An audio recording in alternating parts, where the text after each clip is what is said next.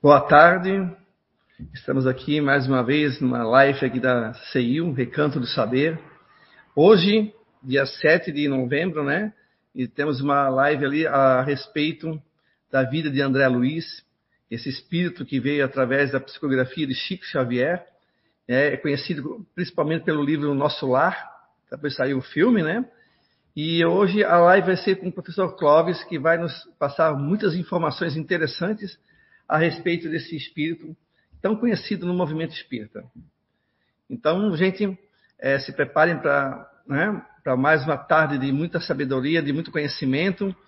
Professor, é, seja bem-vindo né, em mais uma live aqui com a gente, aqui na TVCI. É um prazer ter você junto com a gente. E a, a vez está com o senhor aí.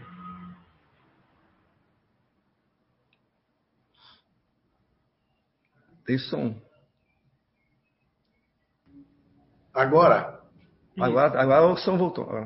Muito boa tarde para todos e todas, aí todos os amigos e amigas da CEIU, pessoal que faz essa live acontecer todas as vezes, essa e outras, né? E a todos os internautas conectados aqui na sala virtual.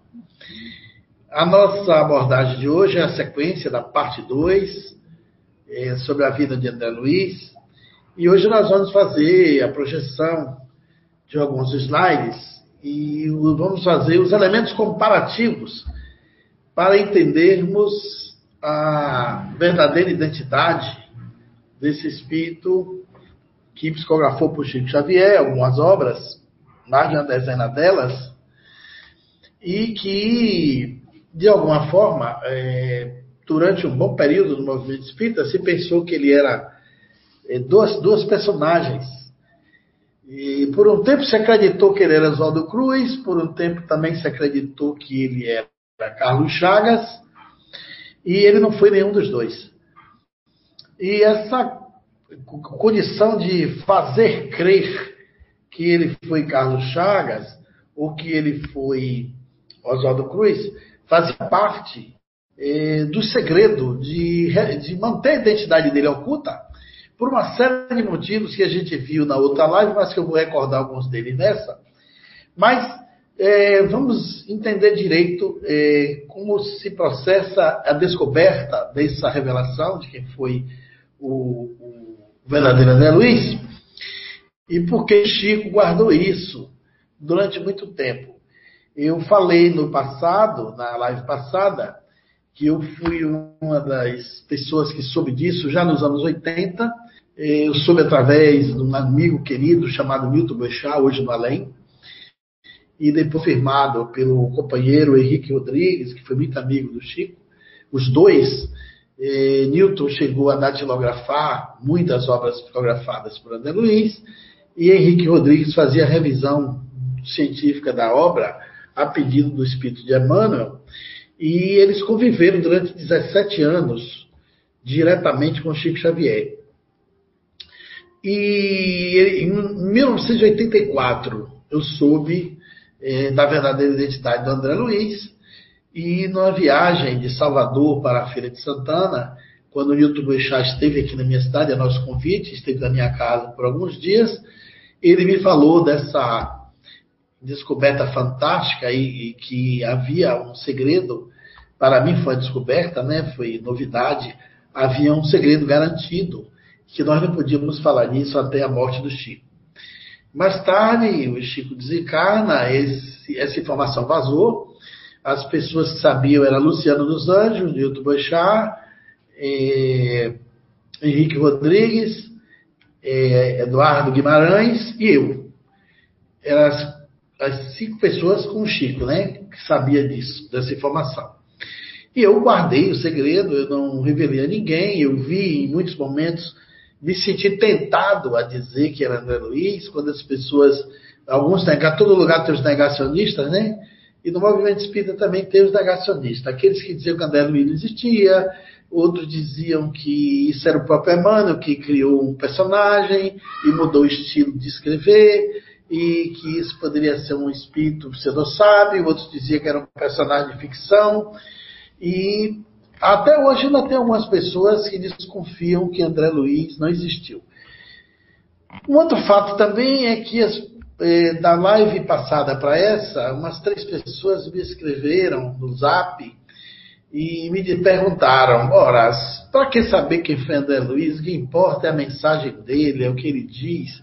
Mas nesse caso específico, é, que vantagem tem vocês fazerem uma live sobre isso? Uma perda de tempo? Eu questionei e penso que não é perda de tempo, por várias razões. Se André Luiz existiu foi um ser histórico, isso legitima o fato da sua narrativa no livro Nosso Lar, Os Mensageiros, Entre a Terra e o Céu e outras obras que ele escreveu. Tudo mais legítimo, mais garantido, mais autêntico, mais é, próximo de uma realidade séria que legitima também a benignidade maravilhosa da psicografia de Francisco Cândido Xavier.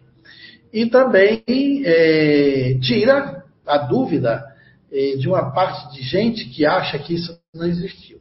Bem, essa imagem que vocês estão vendo do Espírito André Luiz, ela foi em preto e branco, é, feito de um retrato falado na época em que Chico foi narrando e um desenhista foi pintando ou desenhando essa imagem. Chegou a ter cor, mas aí está ele em preto e branco. Mas eu queria que o, o companheiro é, da, da técnica passasse o próximo slide. E nós vamos seguir uma série de, de conteúdos. Esse trecho está assinado é, pelo Espírito de Emmanuel no prefácio do livro Nosso Lar, com o título de Novo Amigo, datado aí de 3 de outubro de 1943. E Emmanuel diz assim: por vezes o anonimato é filho do legítimo entendimento do verdadeiro amor. André precisou igualmente cerrar a cortina sobre si mesmo. Necessitou despojar-se de todas as convenções, inclusive do próprio nome para não ferir corações amados envolvidos ainda nos velhos mantos da ilusão. Sua família estava encarnada, amigos encarnados, colegas de trabalho encarnado, toda uma geração de pessoas que convivia com ele.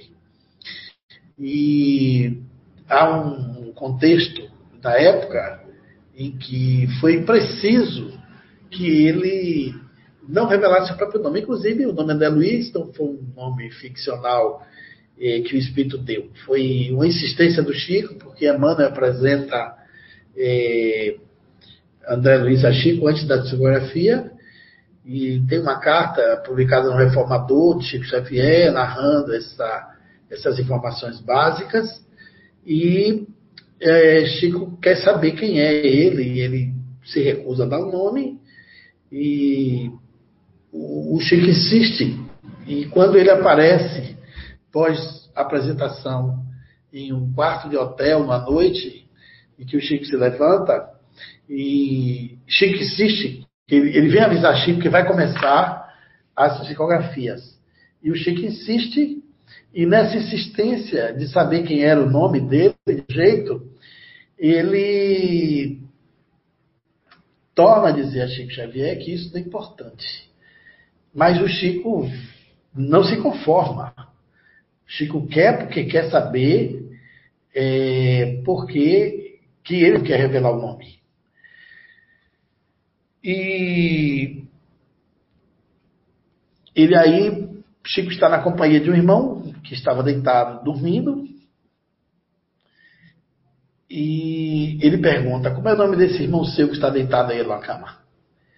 E Chico diz a ele, ao espírito, dialogando ali no quarto pela sua habilidade de e e audiência. Ele disse assim: o nome desse irmão meu é André Luiz. Ele disse: pronto. Então, a partir de hoje, o meu nome para você vai ser André Luiz. E ele aí tomou o nome do irmão do Chico Xavier e passou a assinar nas psicografias a sua história, o seu enredo. E a partir daí o livro começou a acontecer, depois desse encontro. Mas Emmanuel apresenta André Luiz a Chico em 1941. E em 43, ou seja, dois anos depois, o espírito aparece a Chico nessa, nesse hotel. E meses depois dessa aparição, ainda em 1943, começa o ditado psicográfico eh, que termina em outubro, no mês de outubro eh, daquele ano, conforme narra Chico eh, nas, na intimidade e também em documentos. E Emmanuel no livro eh, diz que ele precisou igualmente cerrar a cortina sobre mesmo. Ele, ele narrou a sua história, mas não se apresentou. Inclusive, ele despistou, para ele não ser encontrado facilmente.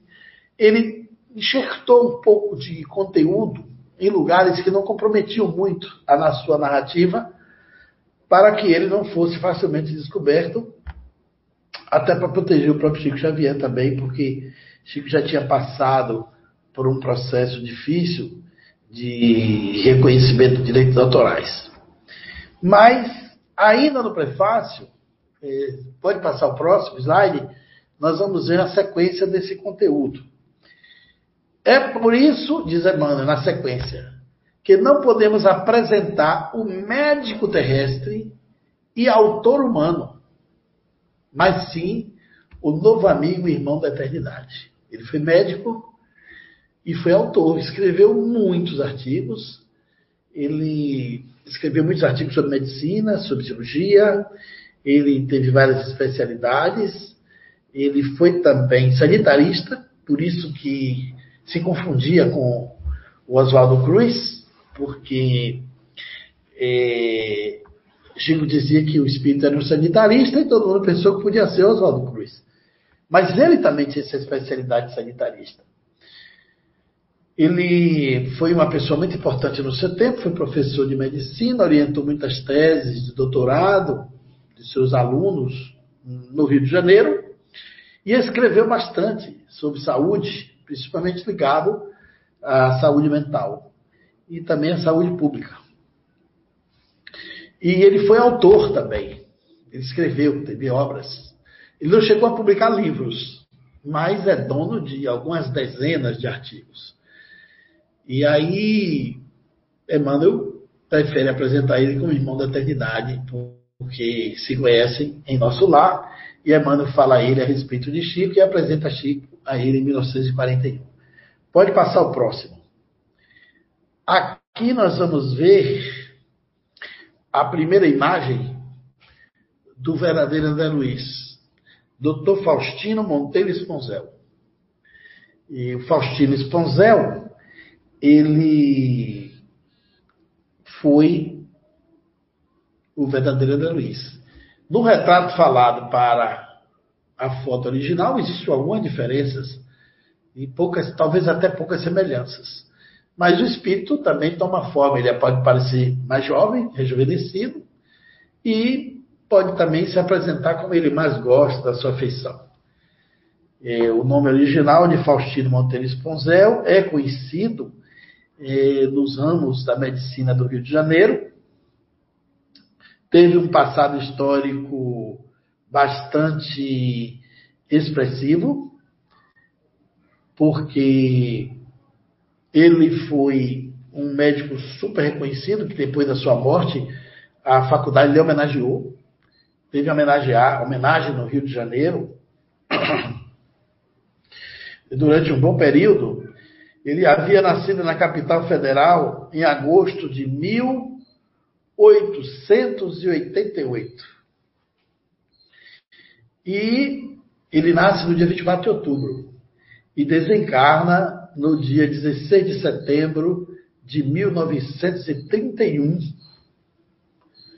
É uma data importantíssima. É importante a gente pegar essas datas, que logo mais nós vamos fazer os elementos comparativos conforme o relato da obra Nosso Lar.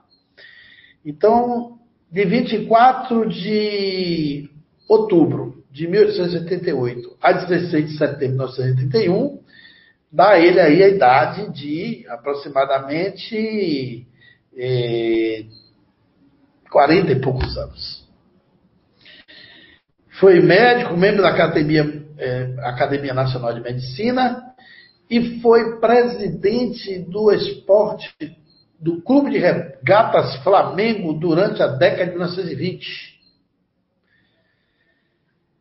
Ou seja, com 42 anos, né, de idade. Sua morte se deu, ele morreu jovem, desencarnou bastante jovem. Teve como mãe a senhora Maria Joaquina Monteiro Esposel e o pai João Paiva dos Anjos Esposel. É, especializada em neurologia e psiquiatria, além de ter, de ter sido sanitarista também. E quando ele se apresenta a Chico Xavier, já como espírito, ele narra depois no livro.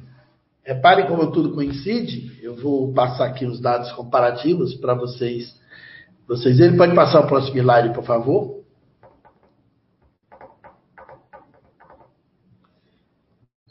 Pessoal da técnica poder me ajudar. Ele morre de câncer ele, ele teve sífilis também, ele bebia, ele frequentava o baixo meretrício, ele era viciado em comidas eh, bastante é, extravagantes, né? E na página 32 e 33 do livro Nosso Lar, na hora que ele é chamado que ele foi chamado de suicida durante o período que ele fica na área da erraticidade, lá no umbral, ele, ele não aceita que ele seja suicida. Mas, para o além, a leitura do comportamento da vida é diferente daqui.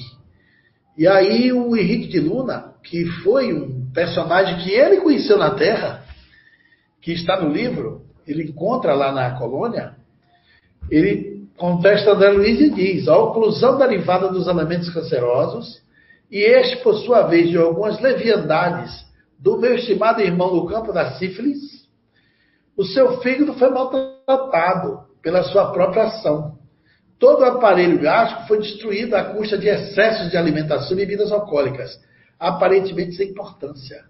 Devorou-lhe a sífilis energias essenciais, como vê, o suicídio incontestável. Muitos de nós não levam em conta isso, que o suicídio eh, não é só daquele que se joga de um prédio, ou pega uma arma e faz o estampido aos ouvidos e o se enforca. Existe o suicídio lento.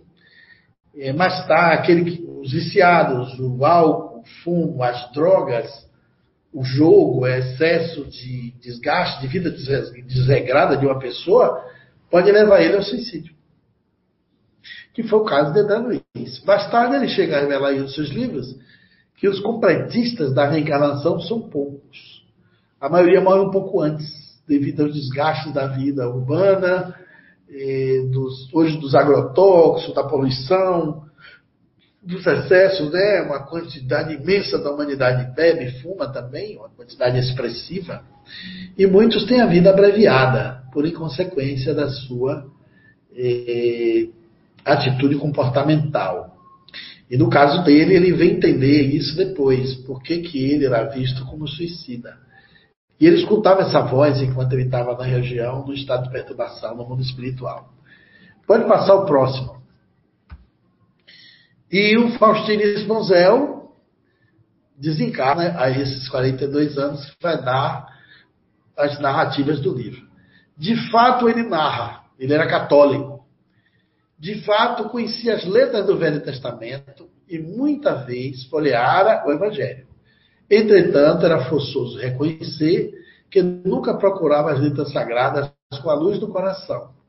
Noutras ocasiões, interpretava-as com o sacerdócio harmonizado. Ele tinha um convívio ali com os sacerdotes católicos e ele tinha uma formação de religião católica, como está em nosso lar. É, isso é a narrativa dele mesmo. Então ele não tinha mergulhos na espiritualidade. Pode passar o próximo.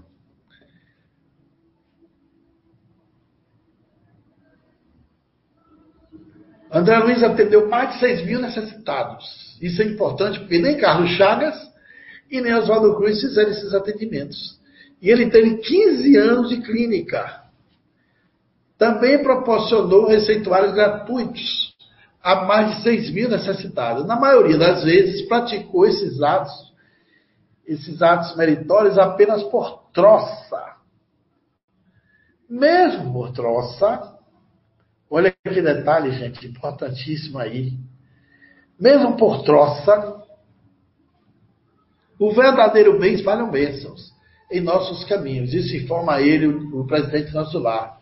Desses beneficiados, 15 não esquecerem de ter enviado aqui veementes apelos em seu favor. Ou seja, é... na verdade ele atendia de uma espécie de é, atendimento que era por interesse de se manter na, na presidência do clube.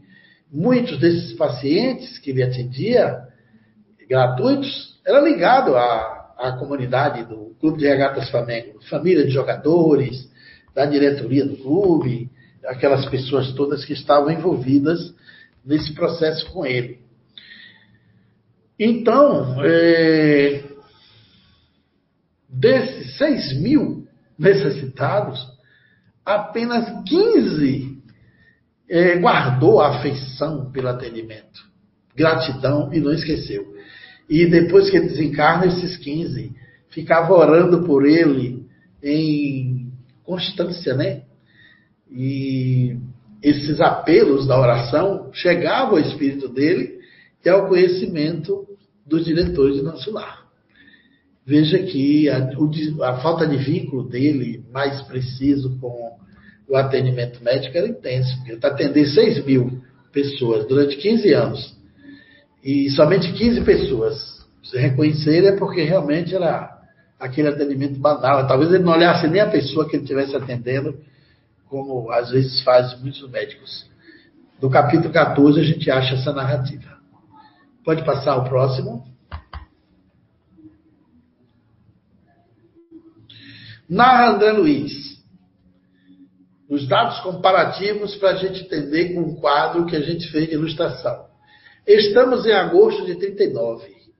E nos primeiros dias de setembro, isso está no capítulo 24, 41, mais à frente dá outros indicativos. Ou seja, ele está em 39, ele narra que passou oito anos no umbral e ele desencarna em 31. O Carlos Chaga desencarna em 17, e o Oswaldo Cruz desencarna em 17 e Carlos Chaga em 34. Não tinha como ter oito anos de umbral, nem estar em agosto de 39. E nos primeiros dias de 39 não tinha como. Mas aí, quando ele, ele chega em nosso lar, mais à frente dá outro indicativo. Um ano se passou em trabalhos construtivos e atingimos setembro de 40. E depois do primeiro ano de cooperação ativa, isso está na página 46 e 48 do livro, nosso lar. Com isso, ficamos sabendo que iniciou as atividades de trabalho em agosto de 39, porque ele narra. Quando ele começa, ele primeiro é atendido, depois ele começa a trabalhar no nosso lar. Antes disso, antes desse início, esclarece que esteve em tratamento. Havia muitas semanas. Ora, muitas semanas não pode ser mais de um mês. Não pode ser menos de um mês, ou melhor. No máximo, quatro meses, a contar de junho de 39 para trás. Mais de quatro já teríamos quase meio ano e a redação não contaria em semanas. Então, a narrativa que ele faz da morte, da data da morte, do ano que ele chega em nosso lar, do período que ele é atendido, quando ele começa a, a, a deixar de ser atendido e passa a ser um trabalhador da colônia, e até ele encontrar o Chico, tudo coincide com Faustino Monteiro Esposel. Pode passar o próximo. Aqui, para não ter dúvidas, no, em 1941, André Luiz foi apresentado por Emmanuel Médio. Em 43, começa o ditado psicográfico, que termina em outubro daquele ano, mesmo ano, na carta ao Chico. Prefácio de Emmanuel e lançamento do reformador dá informação sobre isso. Então vamos ver aqui no quadro comparativo que essa data de 41, com a data que ele é resgatado no umbral, e a data que ele é apresentado, que ele começa a narrar a psicografia, é o mesmo personagem. Pode passar, por favor.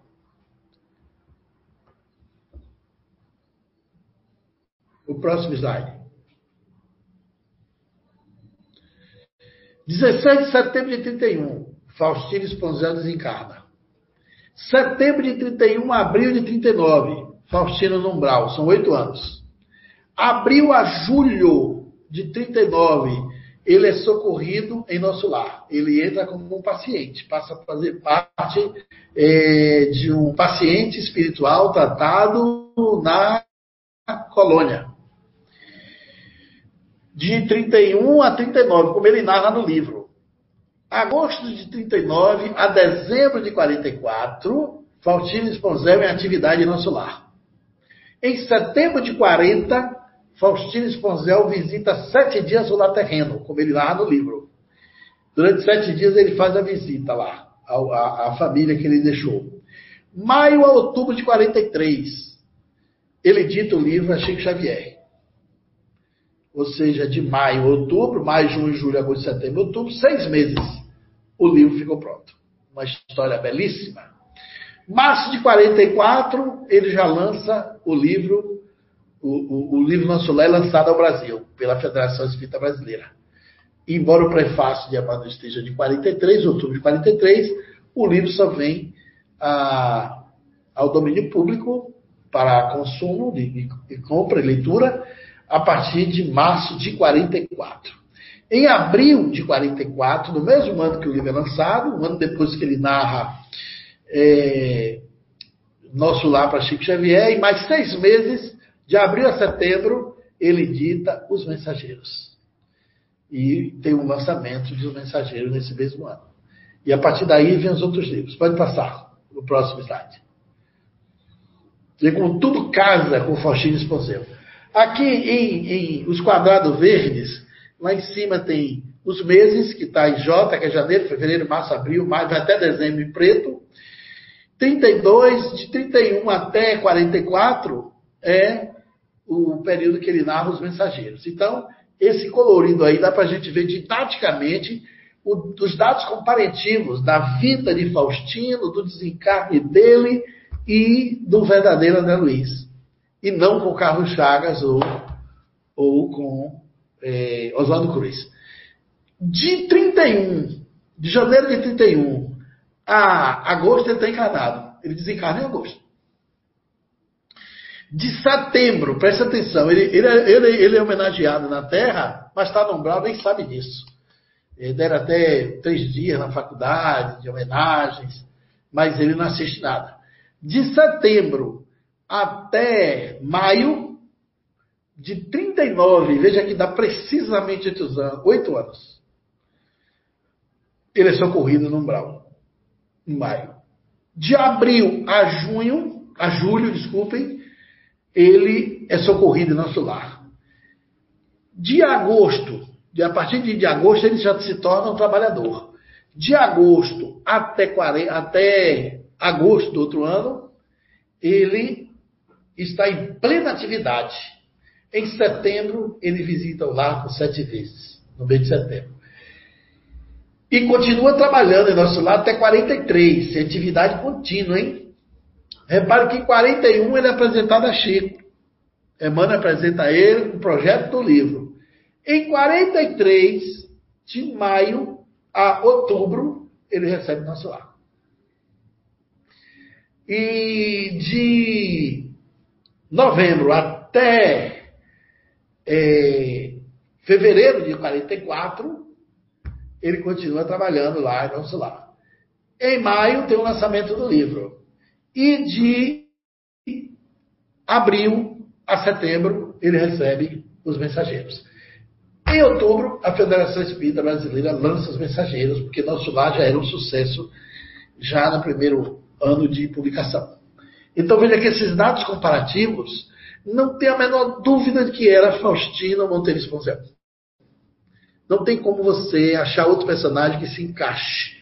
É, eu me lembro que Nito Bechá me disse que ele, o Luciano dos Anjos, antes de saber o nome verdadeiro, eles procuraram quase duas centenas de médicos cariocas até achar o Faustino Esposel, quando o Chico revelou. E eles sabiam que não era de Oswaldo Cruz Carlos Chaga, porque não coincidia nada disso aí.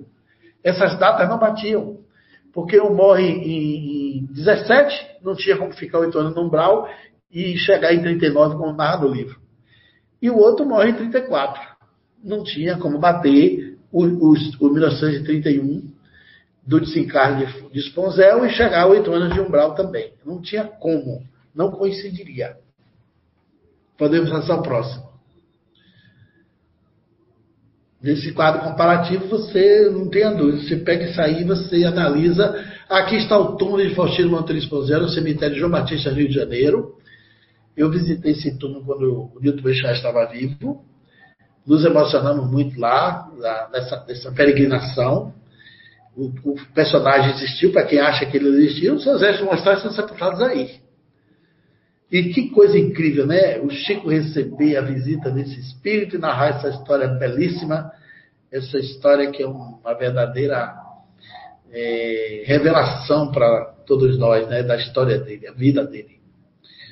Faustina Monteiro Esponzel, cemitério João Batista. Pode passar o próximo. Outra coisa emocionante é a sua casa. Esse é o primeiro retrato colorido dele, né? Retrato falado, de André Luiz. E desse retrato é que fez aquela imagem preto e branco que eu abri no slide. E desse daí depois ele ficou conhecido. Também ele quis tomar essa forma, ou o desenhista chegou próximo, como ele achou melhor fazer, né? Porque o espírito toma a forma que quer, ele fica mais jovem, ele pode aparecer rejuvenescido, o perispírito tem uma certa praticidade, o espírito pode tomar até a forma de outra encarnação. Você veja que o guia espiritual de Emmanuel, de Chico Xavier, desculpa, ele é Emmanuel, e a última encarnação dele foi Padre Manuel da Nóbrega. De Padre Manuel da Nóbrega até a, a, a, o personagem como ele se apresentava, que era um senador romano, Publius Lentulus, e ele dizia que se apresentava assim para lembrar o quanto ele precisava melhorar, porque foi o período que ele foi mais orgulhoso. Ele teve um Cristo e não se tornou é, cristão, não reconheceu Jesus. Sua esposa se converteu ao cristianismo, morreu é, na arena, comida pelos leões, não deu tempo dele salvar. Ela foi Marte do cristianismo nascente. E ele, ainda orgulhoso, é, o senador Publius Lentulus, ele não reconheceu Jesus. Então ele se aparece com aquela, aquele personagem de uma encarnação passada, quando ele esteve perto do Cristo, mas não o alcançou. Naquela época, depois ele se torna o Espírito Cristo, né, crístico, e se transformou em um dos evangelizadores do Brasil. Guia espiritual de Chico tomou a forma do senador romano e não do padre Manuel da Nóbrega, como ele foi do senador de São Paulo. André Luiz, então, toma essa feição que o retratista assim conseguiu fazer. Pode passar o próximo. No livro Nosso Lar, ele, quando ele volta a casa, né? Quando ele retorna em casa, ele relata. Aqui a gente faz uma comparação do retrato falado com o Dr. Faustino Esponcel, o médico carioca. E aí a gente vê um pouquinho como ele, a imagem tem até uma certa semelhança, mas não, o desenho não retrata exatamente o mesmo médico. Exatamente o mesmo médico. Pode passar o próximo. O próximo slide, por favor. Aqui. A sua casa ainda sendo no Rio de Janeiro. Ele narra no livro, descreve as palmeiras, descreve as plantas que estão na frente da sua residência, isso é quando ele volta a casa. Isso fica no Bota, em Botafogo. Nós passamos lá. Hoje essa casa, era, quando eu visitei, era uma instituição adquirida pela, pelos, pela Igreja Católica e é um berçário de crianças recém-nascidas. O pórtico de entrada dessa casa foi apresentada no filme Nosso Lar, sem que os diretores do filme soubessem dessa história. Os diretores, aparentemente, creio que eles pensavam que André Luiz tivesse sido Carlos Chagas. Tanto é que o meu amigo e ator, o, o, até convidei ele para ver essa live hoje, Renato Preto, grande trabalhador da divulgação espírita no Brasil, ele, ele ficou, a semelhança, a maquiagem dele, o, o perfil, layout, a estampa dele, do personagem, ficou com parecência de Carlos Chagas e não para o Faustino Esponzel. E eles fizeram o pórtico de entrada da casa com essa semelhança sem conhecer. Eu soube que essa casa foi uma casa alugada lá na, na, no bairro do Rio de Janeiro, se eu não me engano, na Floresta da Tijuca. Mas a casa tinha um pórtico de entrada muito semelhante, sem eles conhecerem. Mas há uma coisa impressionante, gente. Depois que Faustino Esponzel morre, um porteiro que tomava conta dessa casa, e saiu uma coisa que a gente ficou impressionado, como coincidências não existem, se chamava André Luiz. O porteiro que sucedeu ele, que antecedeu o atual, da época que eu fui, se chamava André Luiz. E o porteiro atual, na época que eu estive lá, também se chamava André Luiz. Ou seja, a casa tinha três porteiros com o nome André Luiz. É ou não é algo assim muito estranho? Eu não sei atualmente hoje. Eu até sugiro aqui, se meu amigo Alain Bispo estiver assistindo, um cineasta lá do Rio de Janeiro, se ele. Isso aqui dá um documentário muito legal para ser feito. Se ele tiver aqui na live, para ele visitar. Eu dou o endereço a ele certinho, para ele visitar essa casa e ver se o porteiro atual se chama também André Luiz. Eu creio que foi uma espécie assim, de assinatura do mundo espiritual para que isso fosse algo um dia descoberto, né? Porque é muito intrigante três porteiros se chamar pelo mesmo nome do personagem que escreve essa história pela psicografia de Chico Xavier. Não sei se o porteiro atual ainda se chama André Luiz, mas o último lá, os três antecessores, da época que eu fui para trás, os três porteiros tinham o mesmo nome de André Luiz. A gente ficou, eu e o Eixá ficamos impressionados com isso. E está lá no bairro do Botafogo. Essa é a casa que Faustino Monteiro Esponzel viveu e ele, aí ele bota na volta da casa que tinha dois filhos, esses dois filhos dele não existiam. Essa foi uma das coisas que ele modificou para ele não ser reconhecido. E também ele não cita no livro absolutamente nada sobre o seu envolvimento com o esporte, com a sua atividade é, de esportista. Ele, ele trabalhava também, foi um dos primeiros médicos a reconhecer a suplementação de atleta, é, de cuidar da saúde do atleta, alimentação do atleta, nutrição do atleta. E o Faustino é citado por cronistas esportivos aí do Rio de Janeiro em seus livros. Ele era reconhecido. Foi ele que levou o Flamengo para Gávea, foi ele que fez o escudo, que definiu a, a, a roupa, a cor do clube, na gestão dele nos anos 20. Então, se ele desse qualquer pista, seria reconhecido muito imediatamente. E o Chico Xavier tinha passado por um processo da justiça com o caso Beto de Campos, que foi um escritor que a família processou Chico para pedir os direitos autorais. E o Beto de Campos, depois de um, um, período longo na justiça, Chico ganha a causa, com sete votos a zero. E o Miguel Timpone escreve uma obra lindíssima chamada Psicografia dos Tribunais. Esse livro você ainda acha facilmente aí na publicação da Federação Espírita Brasileira, é um caso conhecido. Muitos anos depois, o jornalista é, que fez o Pinga Fogo com Chico Xavier, amigo querido chamado Saulo Gomes, é, filma, retrata o, o, demonstra o, o, pedido de perdão do filho de Humberto de Campos a Chico Xavier, eh, renunciando aquele processo, aquela injustiça que foi cometida com ele, eh, de querer receber o dinheiro do autor. A partir daí, dessa época, Humberto de Campos mudou o nome e passou a assinar do além o nome com o pseudônimo de Irmão X.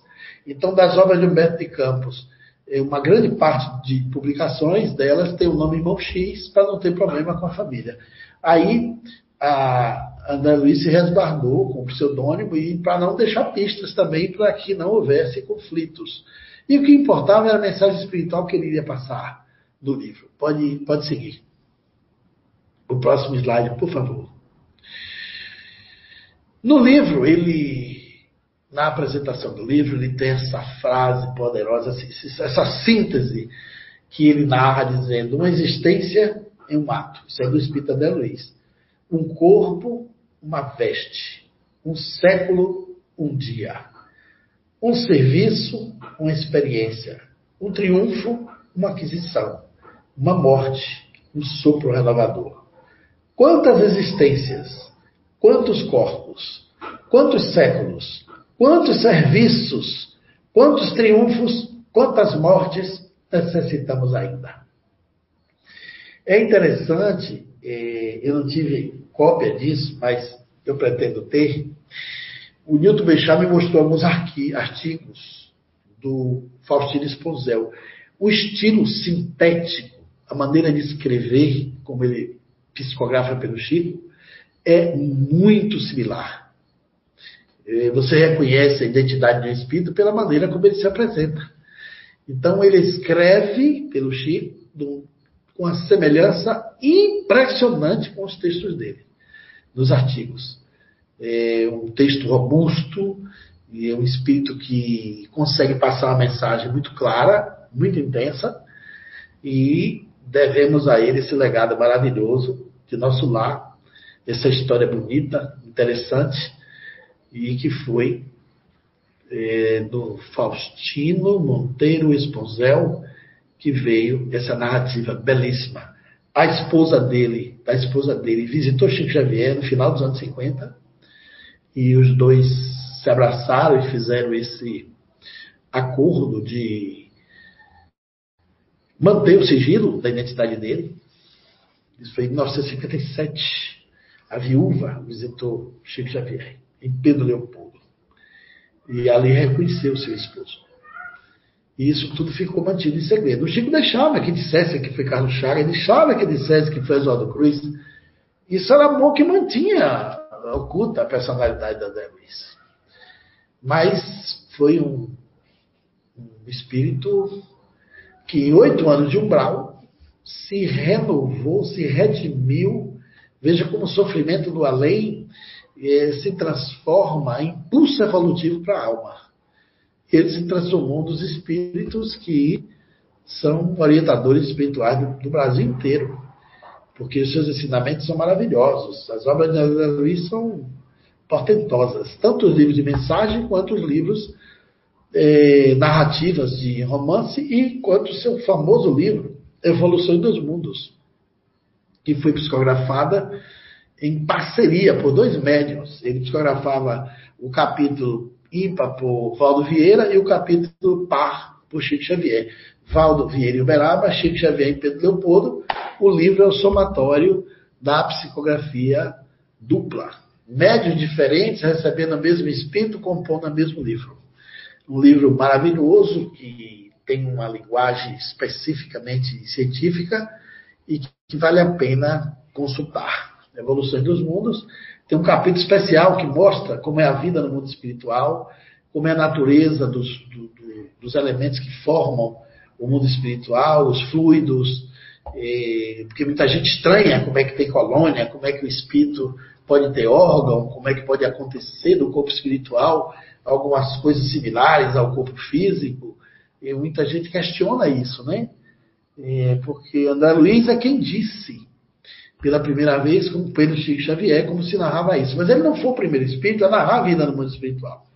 Há outras, outros médios de psicografia que escreveram isso, semelhantes, é, não foi uma novidade trazida para o mundo, foi é, um pioneirismo no Brasil, assim, pelo médio brasileiro. Mas houveram outros médios que psicografaram obras semelhantes, exatamente narrando como era a vida no mundo espiritual. Pode passar a próxima slide, mas há algumas curiosidades importantes que a gente trouxe para compor nossa live. O livro Nosso Lar é, foi primeiro é, narrado com as letras sem nenhuma ilustração. E as pessoas ficavam fruto da imaginação, entendeu a estrutura arquitetônica, a organização da colônia, como é que acontecia. Mas ela, é, o Chico Xavier relata, e isso aí veio, que ela, a cidade tem uma, uma forma de estrela, ela está composta com uma forma de estrela, está na crosta da Terra, está é, tá localizada na terceira esfera acima da crosta, sob o estado do Rio de Janeiro, entre as cidades de Campos e Itaperuna.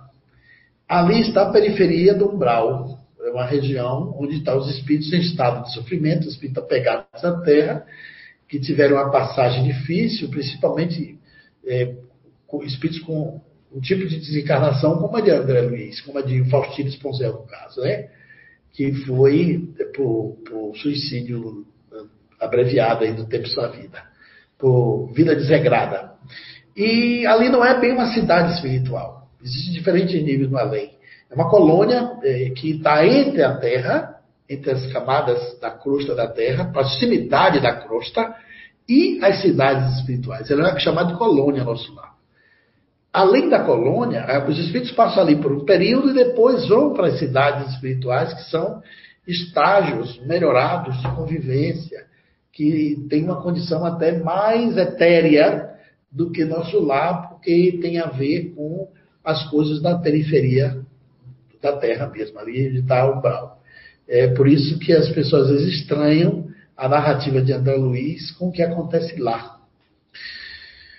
As cidades espirituais estão acima da crosta, na, da, da, dessa onde está localizada a colônia, acima da terceira esfera, da terceira camada. Pode passar o próximo. Aí aqui tem a ilustração de nosso lá, vocês viram estrelazinha, ó, tem o círculo da Terra no meio e vai. Essa revelação veio por uma outra médium, e Egorina Cunha, que escreveu um livro chamado Cidade no Além, e ela, ela visitou a colônia, levada por espíritos, fez os desenhos e levou para Chico Xavier. Ela nasceu em 14 de abril de 23, em cidade de Sacramento, em Minas Gerais, e desencarnou em agosto de 2013. Foi uma média brasileira, sobrinha de Eurípedes Bassadufo, dos maiores médios do Brasil, médios de todos os tempos. E Eurípides Bassadufo tinha uma irmã chamada Sinhazinha, que teve uma filha chamada Igorina Cunha, que foi essa médium que acabou escrevendo o livro Cidade no Além. Isso foi antes do filme. E é interessante que a gente veja a, a, a descrição do desenho, do livro, que ela publica num livro chamado Cidade do Além, com o que André Luiz narra, com o que ela desenha e com o que o cinema retrata. É muito curioso. Pode passar o próximo slide. Eigorina Cunha, uma mulher espetacular. Aqui ela narra a colônia, como é mais ou menos em forma de estrela. Veja aqui a imagem do filme, do lado direito. E lá um desenho, alguns desenhos feitos pela média Gorina. Ela, ela sai do corpo, vai lá, visita a colônia e não é desenhista. E escreve do jeito que ela pode, ela faz legenda, ela publica isso em cores. É, no, na cada ponta de uma estrela dessa aqui está um ministério. Os seis ministérios da colônia. E ali tem um círculo elevado, ela mostra é, todo um processo que você acha no livro, mas tem coisas que você não presta atenção. Mas é uma coisa muito ampla, muito grande, muito, muito, muito gigante, porque só em um ministério, o André Luiz da Notícia, do Ministério da Regeneração, trabalham 100 mil almas. 100 mil espíritos trabalhadores, fora os resgatados. Se você imaginar um hospital que tenha 100 mil médicos e enfermeiros, imagine a quantidade de pacientes. Isso eu estou falando de um único ministério, imagine os outros. Pode passar o próximo.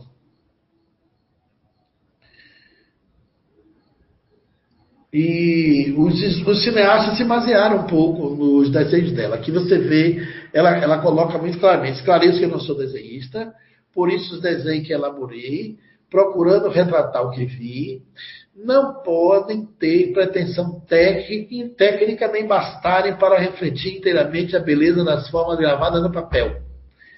Gente, eu vou falar uma coisa a vocês. Eu sou desenhista profissional, sou projetista técnico, já fiz desenho artístico, já fui desenhista publicitário. Desde de 10 anos de idade, eu comecei a trabalhar, minha carteira foi assinada. Mas aos 16, minha carteira foi assinada como desenhista. Depois eu fiz desenho técnico, depois fiz edificações, me especializei em desenhos arquitetônicos, ambientação de interiores, fachadas. Aqui no lado direito da imagem do cinema, que foi toda produzida por computadores, você tem a cidade espiritual, os edifícios, eh, feitos eh, com a ajuda da narração eh, desses desenhos que os cineastas pegaram e o livro. Agora você imagine como ela retratou isso de uma maneira espetacular, não sendo uma desenhista. Eu diria que ela pode ter recebido até uma ajuda mediúnica para fazer isso. Porque para quem não desenhou nada e sem noção de perspectiva, ela fez o máximo. Ela conseguiu é, fazer uma coisa bastante interessante. Pode passar o próximo slide. Esse livro vocês acham também, pode mandar buscar, chama Cidade do Além, ainda está em evidência. Pavilhão de Restringimento no Ministério da Regeneração, onde os espíritos são preparados para a reencarnação sofrendo restringimento do corpo espiritual para o tamanho adequado ao processo, desenho de Gurina. O André Luiz narra no livro, em um dos seus livros, a reencarnação de Sigismundo, que é um personagem eh, que aí sim tem pseudônimo, e que ele narra é, o processo reencarnatório que acontece daí no nosso lar. E fica nesse Ministério da Regeneração o trânsito é, entre os que estão lá e voltam para a Terra. Há um laboratório, toda uma, uma descrição interessante, e ela consegue desenhar isso sem ser desenhista. De uma maneira bastante incrível. Pode passar o próximo. E ela depois, antes de publicar o livro, ela leva isso para Chico Xavier, que se emociona muito. Porque ela pegou do jeito que o Chico também viu. Ele foi nosso lar várias vezes levado por Emmanuel, quando ele recebeu o livro, ele, ele teve a visão psíquica da colônia. Então aqui ela numera né, as fontes luminosas, os jardins, os quarteirões, as árvores, o Parque das Águas, o Ministério da Elevação, o Ministério da União Divina, que é o ministério mais elevado, que é esse, da União Divina, o campo da música, o Parque Hospitalar, o plano central da cidade espiritual do nosso lar, que no caso não é a cidade, é a colônia. E aí o Ministério da Regeneração aqui embaixo são o Ministério da Comunicação da Regeneração 2, 3 Ministério do Auxílio, 4 da Elevação, 5 Ministério do Esclarecimento e 6 Ministério da União Divina. Foi fundado por espíritos portugueses. O coordenador espiritual seria o espírito de nome Clarencio, é quem resgata André Luiz Numbral, e, e que também aparece no livro é, narrando alguns ensinamentos em diálogo com André Luiz Espírito na colônia. Pode passar o próximo. Ministério da União Divina, um dos templos de iniciação construído no estilo egípcio. E ela também retrata aquela arquitetura com a abóbadazinha, aquela parte de cima, as árvores, né? Olha, é uma diferença muito grande lá, o esforço dessa mulher na ponta, essa é a ponta da estrela, né? Ela tentar pegar uma arquitetura é, sutil do além, do mundo espiritual, e botar num papel sem ser desenhista. Eu realmente fiquei impressionado com a condição que ela teve de fazer isso. E fez sem nunca ter desenhado, desenhado nada. Então acho que ela teve até ajuda nisso também, como já falei. Pode passar o próximo. E porque a gente lê o livro, mas não vê assim. Não vê e, finalmente, no anel que circula a estrela, Igorina visualizou as baterias elétricas que compõem a defesa da cidade. A cidade é protegida por um campo eletromagnético incrível, né? Tem uma proteção de segurança para entidades perversas, perturbadas, não poder entrar no circuito de habitação da colônia. Há todo um controle de circuito de TV que se comunica com todos os ambientes da colônia. E isso é narrado em 1943, gente. É, psicografado em 43, o mundo não conhecia a TV colorida, ainda estava em, em poucos, poucas casas possuíam, só a JBS dos Estados Unidos. O nome televisão não era tão popular e as, a colônia já tinha esse sistema de controle que hoje fica fácil a gente entender. Mas nos anos 40, o nosso planeta era, raras exceções, a maioria dos países eram agrários. O Brasil, por exemplo, era um país extremamente agrário. E Chico Xavier narra essa história, essa estrutura toda dessa cidade, dessa colônia espiritual, e com poucas páginas, porque o livro nosso lá não é um livro tão tão grosso, tão volumoso, mas é um livro que encanta o leitor. E ele morava na cidade simples, nessa época, em 43, Pedro Leopoldo, cidade de 2.500, 2.500 2.500 habitantes. Não tinha nem biblioteca pública para acessar informações nenhuma sobre arquitetura, nem nada. Chico Xavier possuía quarta série primária. Nessa época ele era jovem, estava no, no fulgor da juventude, sua idade mais viril, psicografando a jato, livro desse, feito na hora de folga, nos tempos livres, nas noites, sem recebido em seis meses, é magistral. Pode passar o próximo. Ainda é, demonstrando que essa visão da colônia não foi uma coisa só percebida por Chico, é, mostra aqui aquela imagem do começo, que eu trouxe agora resumida, né? A estrela, ela faz o desenho desse livro. Vocês podem achar, já disse o nome do livro, que é Cidade na Lei, pode passar. Para entender minha vida muito espiritual, pode passar o próximo. Eu só repeti para a gente fazer essa comparação incrível. Na transcomunicação também, os espíritos trouxeram imagens de laboratórios do além. E André Luiz fala desses laboratórios, que lá existem pesquisas e que as, o além forma que as grandes descobertas aqui vêm de lá. Primeiro está lá, depois vem aqui. André Luiz até narra um quadro famoso que está lá em nosso lar, na, na, nas, nos ambientes, e o espírito fica impressionado, porque viu esse quadro na Terra. E aí os espíritos dizem a ele que foi copiado de lá. O pintor viu isso lá e retratou para cá. Aí uma imagem de uma física no mundo espiritual chamada Suécia Zalter, ela mostra os companheiros espirituais dela em um laboratório, você vê de máscaras, de roupa, produzindo é, ciência, produzindo é, conteúdos para ajudar o planeta, para ajudar a Terra, né? inspirando, daí vem as inspirações dos cientistas, é, aquela famosa imagem que vem também na TCI, o espírito mandou uma mão de um adulto segurando a mão da criança, segurando um dedo. E mostrando a humanidade seria aquela criança e a espiritualidade seria a mão que pega o dedo para guiar, para sustentar. Então, no invisível, no mundo das consciências sem corpos, John Luiz narra toda a dinâmica, porque os espíritos não iam viver naquele, naquela dimensão de, de, de campo branco, assim, nos Elíseos, como se imaginava a mitologia romana, em que a gente está todo mundo lá, naquele lugar de capins branco e, e flores brancas, todo mundo de branco, aquela monotonia terrível.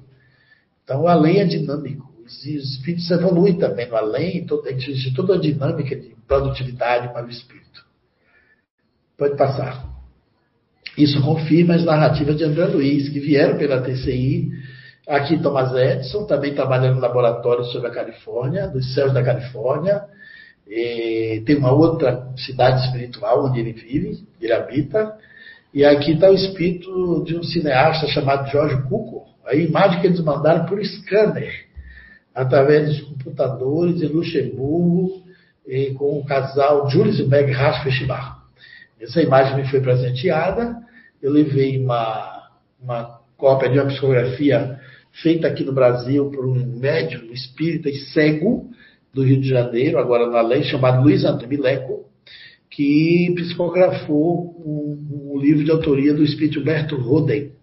Mas o espírito Humberto Roden se guardou no pseudônimo é, para também não sofrer é, implicações com familiares, direitos autorais. Ele assinou Delfos. E como o Beto Rude foi um biógrafo de grandes personagens, ele biografou Paulo, biografou Gandhi, biografou Einstein, ele desencarna, encontra esses espíritos e faz entrevistas lá com esses espíritos. E ele viaja para a Califórnia, numa cidade espiritual, lá entrevista Thomas Edison dentro do laboratório. E pergunta o que, é que ele está fazendo ali com essas luzes incríveis, com outros espíritos, com equipamentos.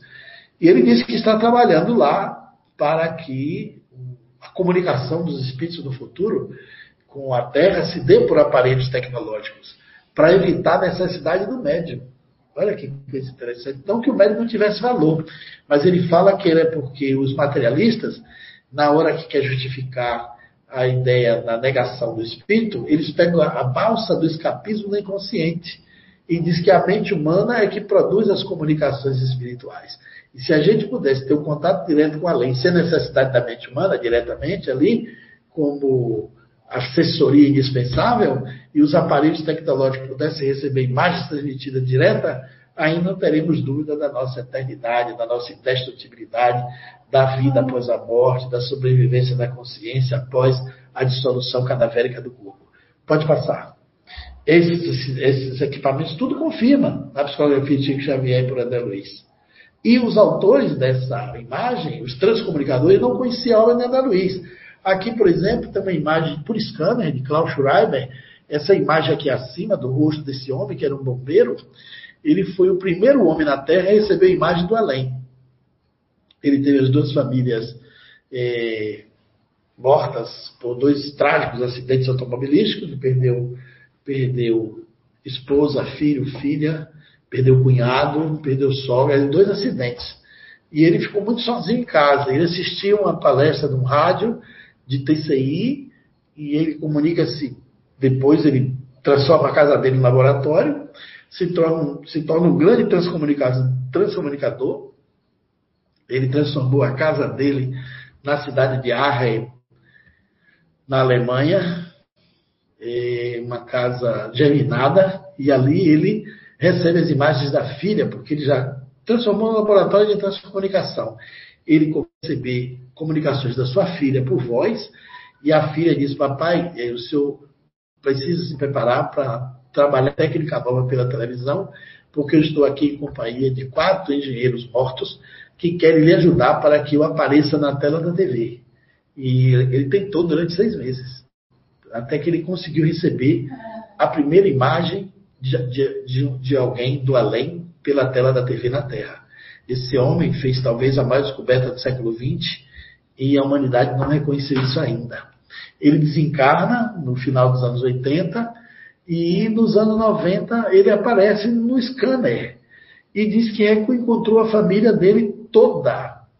Marca um dia que vai mandar a imagem do local que ele mora em uma casa em que as famílias se reuniu na lei. Um parque belíssimo. Ele manda essa imagem à direita, que é a residência dele, essas casas maravilhosas aí no, no lugar, todo arborizado, com árvores, com água. E ele manda essa imagem que confirma a psicografia das cidades espirituais, da existência de construções em estado etéreo, é claro, né? com a natureza diferente, nós com a frequência diferente, com... porque tudo isso é matéria de outra, de outra é, frequência, de outra dimensão. E lá eles existem, como o Allan Kardec define, no livro dos Espíritos, os Espíritos ensinam nos ensina que os espíritos se reúnem no além em sociedade. E se os espíritos se reúnem em sociedade, tem que ter alguma coisa para justificar essa sociedade. Pode passar o próximo, por favor.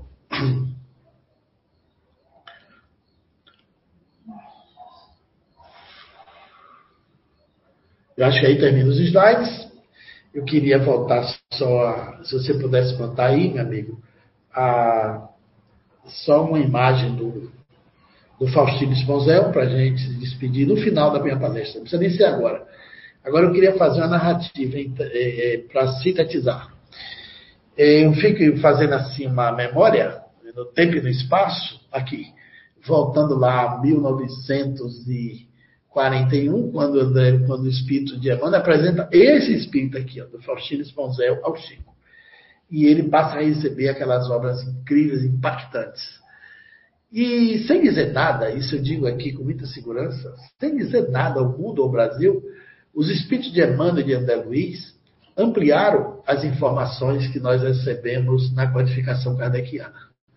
Devemos a esses dois espíritos e também a psicografia de Ivone do Amaral Pereira, uma médica espetacular, que trouxe muita coisa, muita contribuição para entendermos o mundo espiritual, principalmente no seu livro, eh, um dos primeiros livros a narrar essa relação, primeira história de um espírito que relata a sua história também de um suicida, que foi o escritor português, e ela, ela retrata no livro é, Memória de um Suicida. Ele relata a sua história no além, que ele se encontra, assim, só que ele foi um suicida é, direto, não foi indireto, a, a curto prazo, como foi André Luiz. Ele teve o ato do suicídio mesmo. o espírito Camilo Castelo Branco, escritor famoso, e que psicografa por Ivone da Amaral Pereira com o pseudônimo Charles. É um livro fantástico, um livro que é uma narrativa imprescindível para quem quer saber sobre a vida no mundo espiritual. E é um livro que demorou de ser publicado, inclusive, teve dificuldades.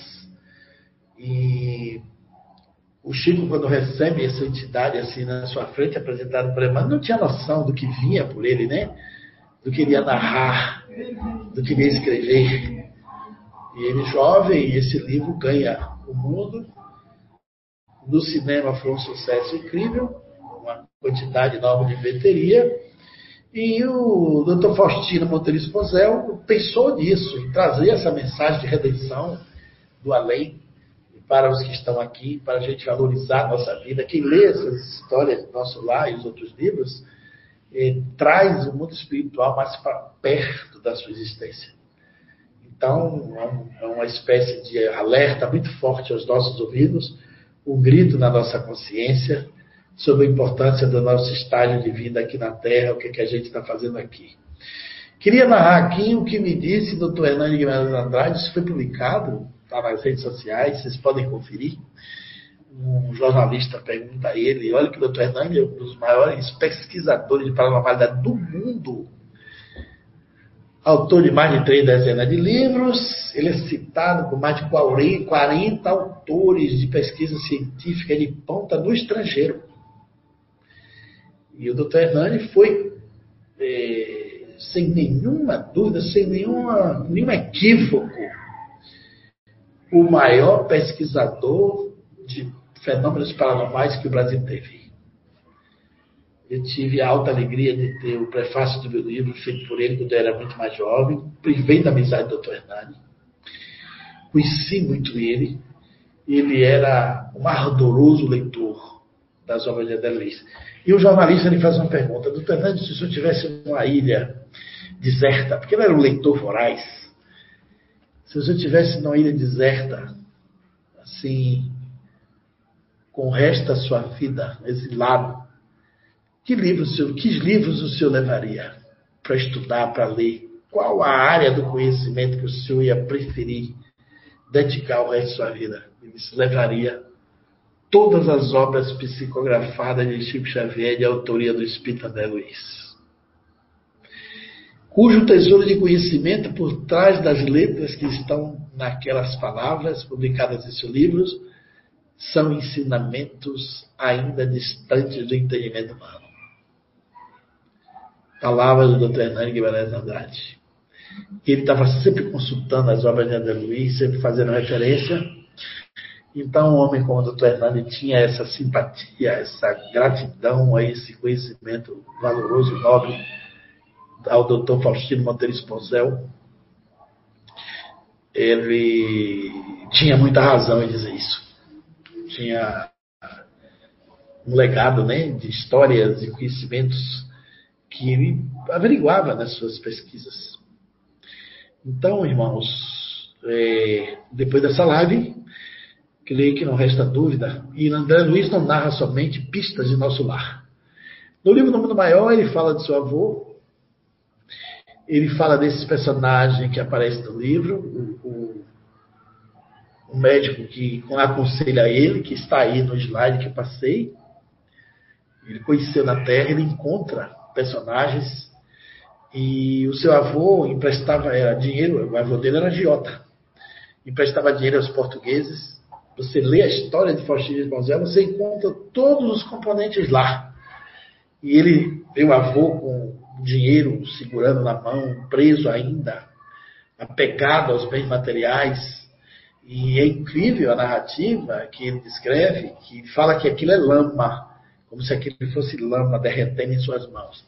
André Luiz não relata na psicografia de Chico, ele fez o adendo, mas o Chico Xavier relatava na intimidade que aquilo que escorria pelas mãos do avô, como se fosse dinheiro, era, eram fezes pútridas, é, já em estado de putrefação completa, né? Deteriorização já avançada. Ele pensava que era dinheiro. que era o dinheiro que ele. O avô maltratou muita gente. ele encontra lá um homem que o, o pai é, foi impiedoso em tomar os bens. E aconselhou, o pai dele aconselhou, junto com o avô, é, não viu ninguém. E tomou todo, tudo que o homem tinha. Embora a viúva fosse visitá-lo em casa e pediu clemência de todo jeito. André Luiz encontra esse homem socorrendo lá no além. E é aconselhado a ir lá e se desculpar, pedir perdão, porque ele ajudou a família a tomar os bens desse homem. Isso tudo está na história de Faxina Espanzel. Quem estudar, for ver os arquivos, o Newton Bechá fez um trabalho mais, mais, maestral com, com Luciano dos Anjos. Fizeram um trabalho de pesquisa muito bom, sedimentaram essas informações e hoje eu tenho a alegria de compartilhar com todos vocês aqui nessa live. E as narrativas não deixam dúvida de que Faustino Monteiro Esposel foi de fato o verdadeiro Luiz. Não temos a menor dúvida disso, sabíamos desde bom tempo, dos anos finais, meados dos anos 80. E eu confesso a vocês que vi muito espírita é, duvidar até da própria habilidade de Chico Xavier. Que coisa impressionante, né? Por falta de informação, por falta de mergulho no conhecimento espiritual, por ignorância mesmo. Por falta de maturidade, de inteligência emocional para entender essas obras belíssimas que é a literatura psicografada do Chico Xavier. Então, amigos, vamos ver se temos um tempo para pergunta. Não sei se o chat aí está com algumas já feitas. E como o nosso seminário está sempre em debate, após toda essa narrativa, parte 1 e parte 2, eu creio que a gente pode agora abrir o tempo para os nossos companheiros aí da CEIU, Rosimar Alexandre, é, fazer perguntas que está aqui com toda a boa vontade para respondê-las. Sim, Não nós temos já algum... tempo. É, mas foi muito interessante. A gente tem alguns comentários aqui que eu vou fazer. É, o João Miller ele fala assim, tá ali no, no, no, no YouTube, tá, Dudu? Se André Luiz não era Carlos Chagas, então Emmanuel não era Publius Lentulus. Afinal, também nunca foi confirmado nos manuscritos romanos. Né? Isso é um trabalho de pesquisa. Eu acredito que todo trabalho de pesquisa que se faça se surjam dúvidas, né? Então, para que saber quem foi? É, é, como o senhor falou ali. O senhor não, for, não ficou só debatendo quem foi. O senhor explicou as obras, né? Há um detalhe, viu, Osmar? Osmar né? existe, uma, existe uma carta que está no museu em Roma, e essa carta é assinada por Publius Lentulus. É um documento histórico. Deve ter tido muita coisa em Roma que nós não sabemos e Publius Lentulus existiu. Essa carta é uma carta que ele escreve narrando a Pôncio Pilatos a descrição fisionômica e comportamental de Jesus Cristo. Ele narra com maestria essa carta, essa carta publicada, inclusive, em um dos livros do professor Humberto Roden, e ele está no museu em Roma um dos museus em Roma existe a carta e a assinatura é de Públio Lentulus e vem da região da Judéia. Então existiu. É, os historiadores disseram que puderam de Roma, mas foi um império de muito tempo, milênios. Então muita coisa passou despercebida. Como no futuro, muitos personagens importantes da nossa história não vão ter tanta importância, né? Mas essa carta resgata o nome de Publio Lentulus. E é a carta de um senador romano. Então, dizer que Publio Lentulus existiu é um pouco difícil. É, o fato de André Luiz não ser Carlos Chagas não significa dizer que ele não foi ninguém. Ele foi Tino Monteiro Esponzel. Carlos Chagas foi um reconhecimento emprestado para despistar. Agora, negar que Emmanuel foi por Letos, aí é negar a narrativa do próprio espírito. É como se você chamasse o espírito de um falsário. E a gente sabe que isso é grave afirmar isso. O John Miller precisa conhecer essa carta. Vai falar comigo mais tarde, eu tenho, tenho como lhe fazer chegar essa carta. Eu estive em Roma e vi a carta lá com meus próprios olhos, ela existe, está muito bem guardada. Ela é pública, você pode ver a carta. Você pode ler, está assinado por Beletos. A carta endereçada a Pôncio Pilatos. Inclusive, ele fala que Jesus era de uma beleza impressionante, tinha um olhar que amedrontava e apaixonava. Diz, muitos quando encaram os seus olhos, alguns sentem medo, outros se apaixonam profundamente por ele. É uma narrativa interessante, numa linguagem bem romana, assim, nos adjetivos da época, uma narrativa bastante singular de alguém que descreve Jesus Cristo. Uma distância incrível mesmo assim, que, de que não era, um, não era um judeu escrevendo, não era um seguidor de Jesus escrevendo. Era alguém narrando a importância daquele homem na comunidade, ali onde ele convivia. E que ameaça ele poderia trazer. Porque Jesus era noticiado né, como o rei dos judeus, o salvador, e existiam outros revolucionários que morreram na cruz. Ele foi o único, não foi o único judeu que é reconhecido, não. Teve outros que foram reconhecidos por parte dos judeus e foram mortos.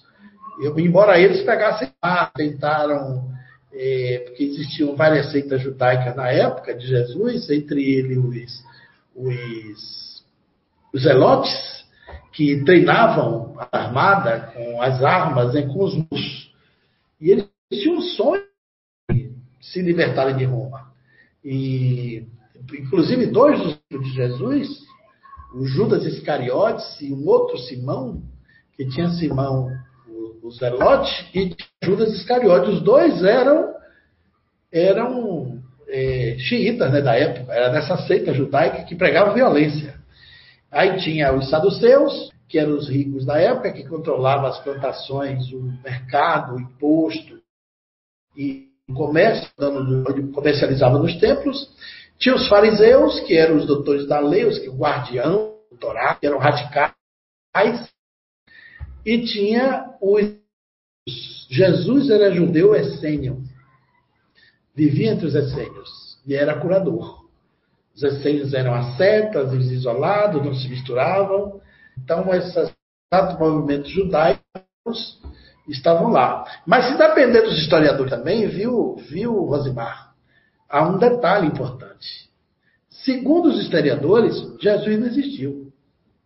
Você sabe que os historiadores mais antigos, Tertuliano, Plínio Velho, o Moço, os historiadores de Roma, todos, nenhum fala de Jesus existe historiador que fala do nascimento do Cristo. Fala da vida dos apóstolos, mas não toca em Jesus. O único historiador que fala que Jesus existiu foi Flávio José. A si mesmo é contestável. Porque Flávio José foi um historiador judeu que só no século I, 100 anos depois, escreveu um capítulo. Mas nem foi ele mesmo que assinou.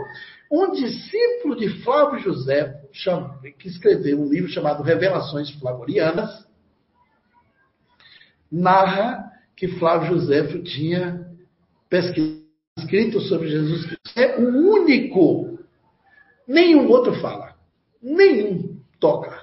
Então, dependendo da história, Jesus não foi um ser histórico. Uma pessoa foi inventada, um personagem criado, um mito.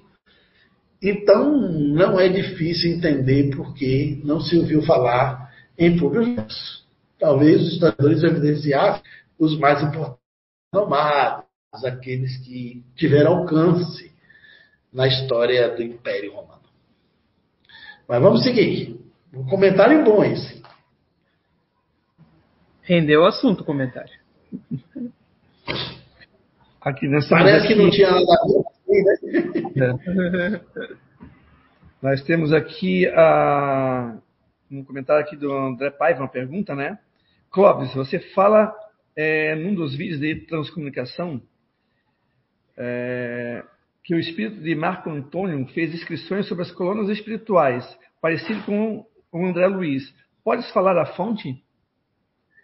Essa fonte me veio num congresso, eh, um congresso de transcomunicação na cidade de Rufalise, na Bélgica. Foi narrado para mim pelo padre François Brunet, que estava com as anotações assim, que daria um livro, segundo ele, de quase 500 páginas, de um grupo de transcomunicadores da Alemanha, que havia recebido essas mensagens do Espírito Marco Antônio, narrava, habitava uma cidade espiritual, lá no além, e que essa cidade tinha, pela descrição do padre François Brunet, que foi um grande transcomunicador, tinha uma semelhança incrível com a narrativa de André Luiz. Eu ainda perguntei, padre, o senhor conhece um livro chamado Nosso Lar, que foi o primeiro livro de uma série psicografada, porque ele conhecia Chico Xavier. Ele disse, ô oh, Nunes, eu nunca ouvi falar deste livro. Eu, inclusive, presenteei o livro Nosso Lar para ele, porque ele não tinha tido acesso ao Nosso Lar, por Chico Xavier. Ele tinha acesso aos livros dos entes queridos. Mas o Espírito Marco Antônio era o protagonista dessas informações num grupo de transcomunicação que veio da Alemanha. A informação foi essa. No congresso, ele não está, nós conversamos mais de uma hora sobre isso. Ele leu trechos, ele falava muito bem 14 idiomas, era uma coisa assim inacreditável.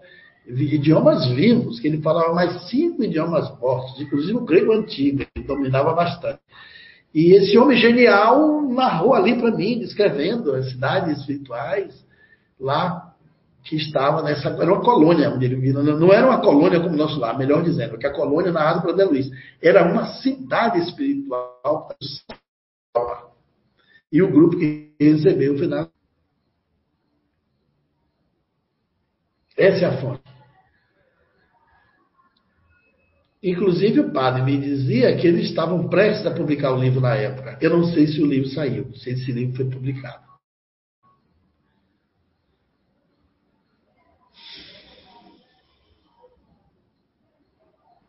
Vou fazer mais Podemos um comentário. Seguir.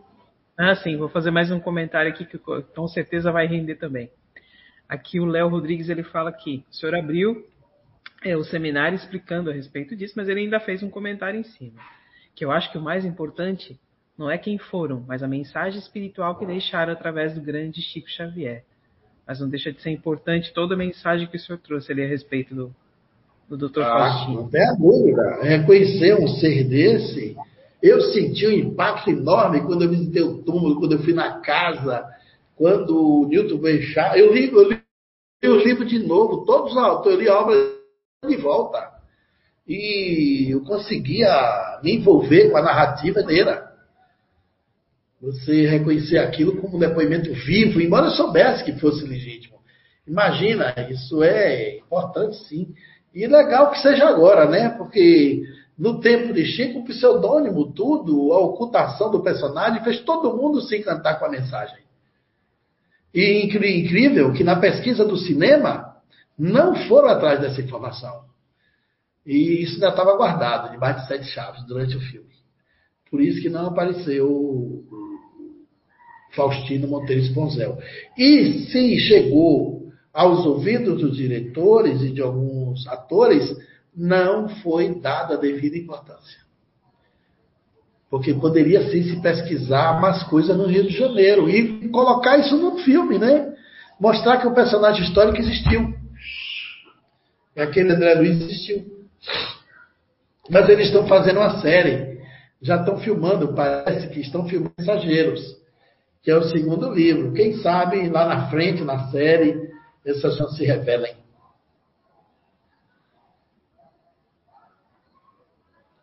Mais alguma pergunta, um comentário?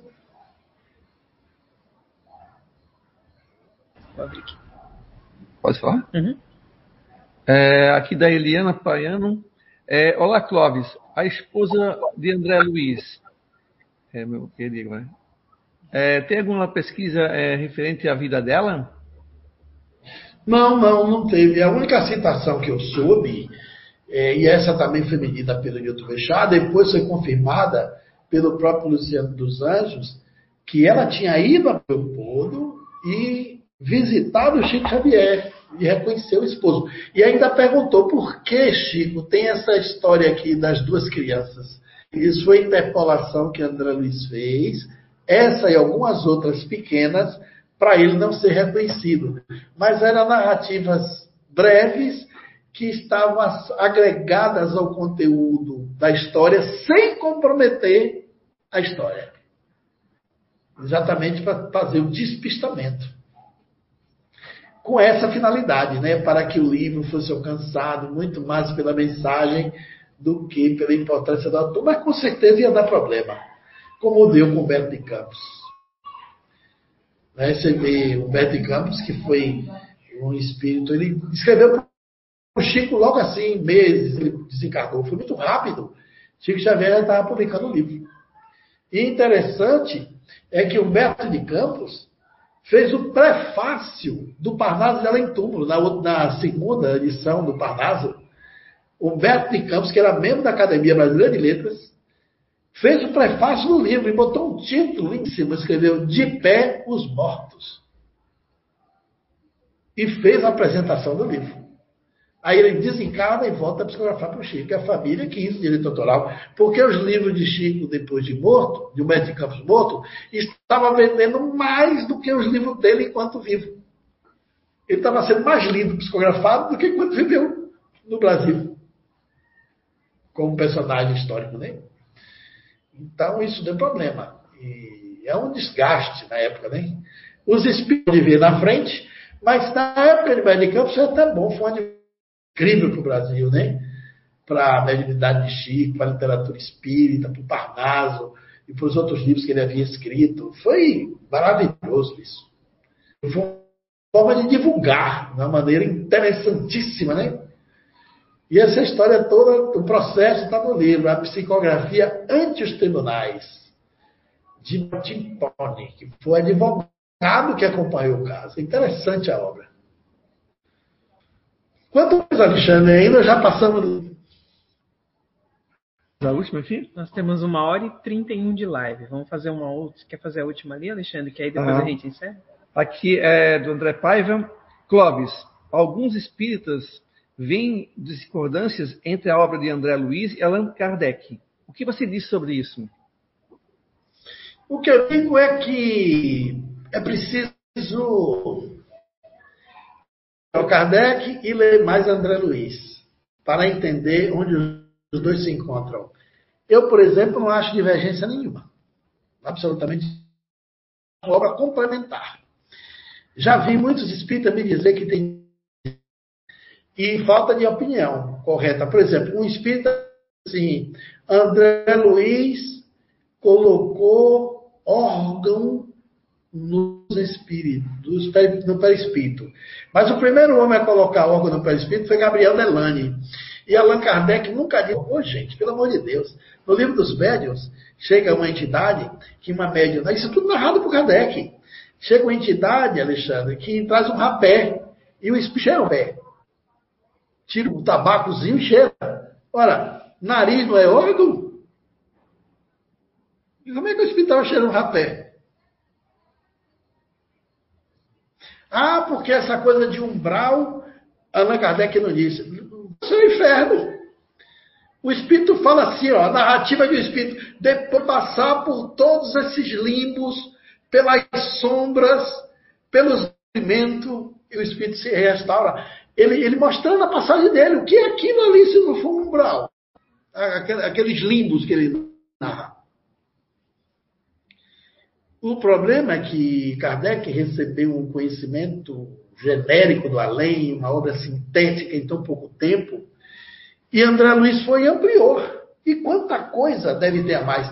Eu me lembro que eu estava no Congresso Espírita, ainda tinha 20 e poucos anos, conheci um homem incrível chamado Deolinda Mourinho, um grande escritor baiano, escreveu obras fantásticas e foi um dos maiores escritores espíritas do Brasil. Ele era jornalista, pai do falecido eh, Paulo Henrique Amorim, que foi o âncora do programa eh, Domingo, eh, acho que era, não sei, é Domingo Legal, uma coisa assim, na, na ou era SBT, antes não me recordo bem.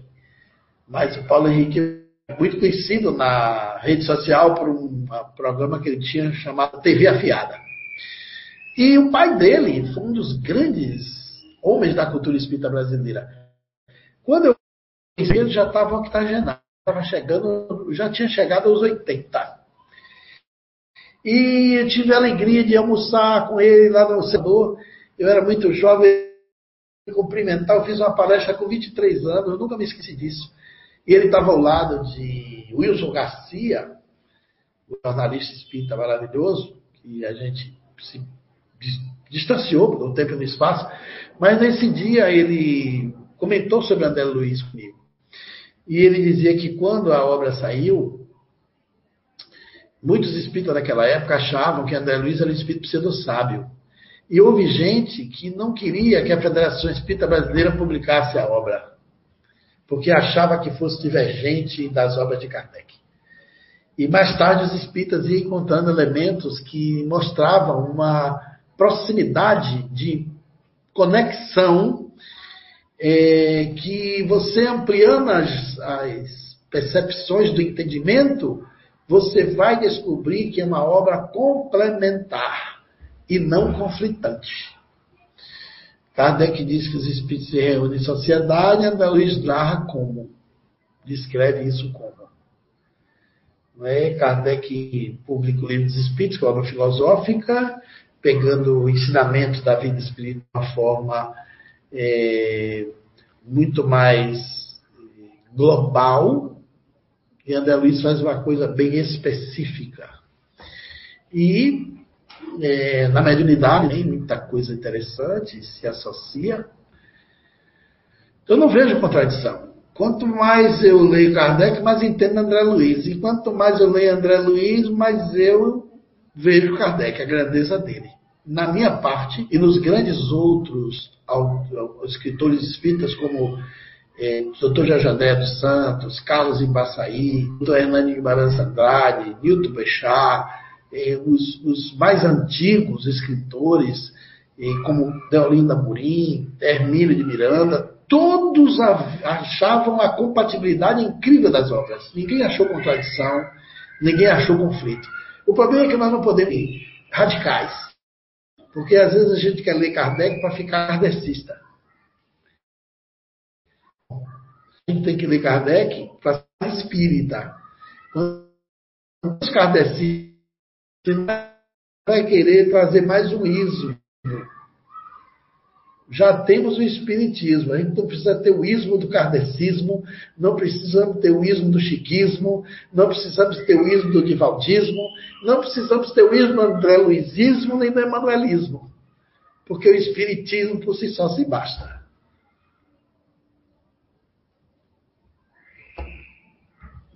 É verdade. Podemos seguir? Tem mais alguma?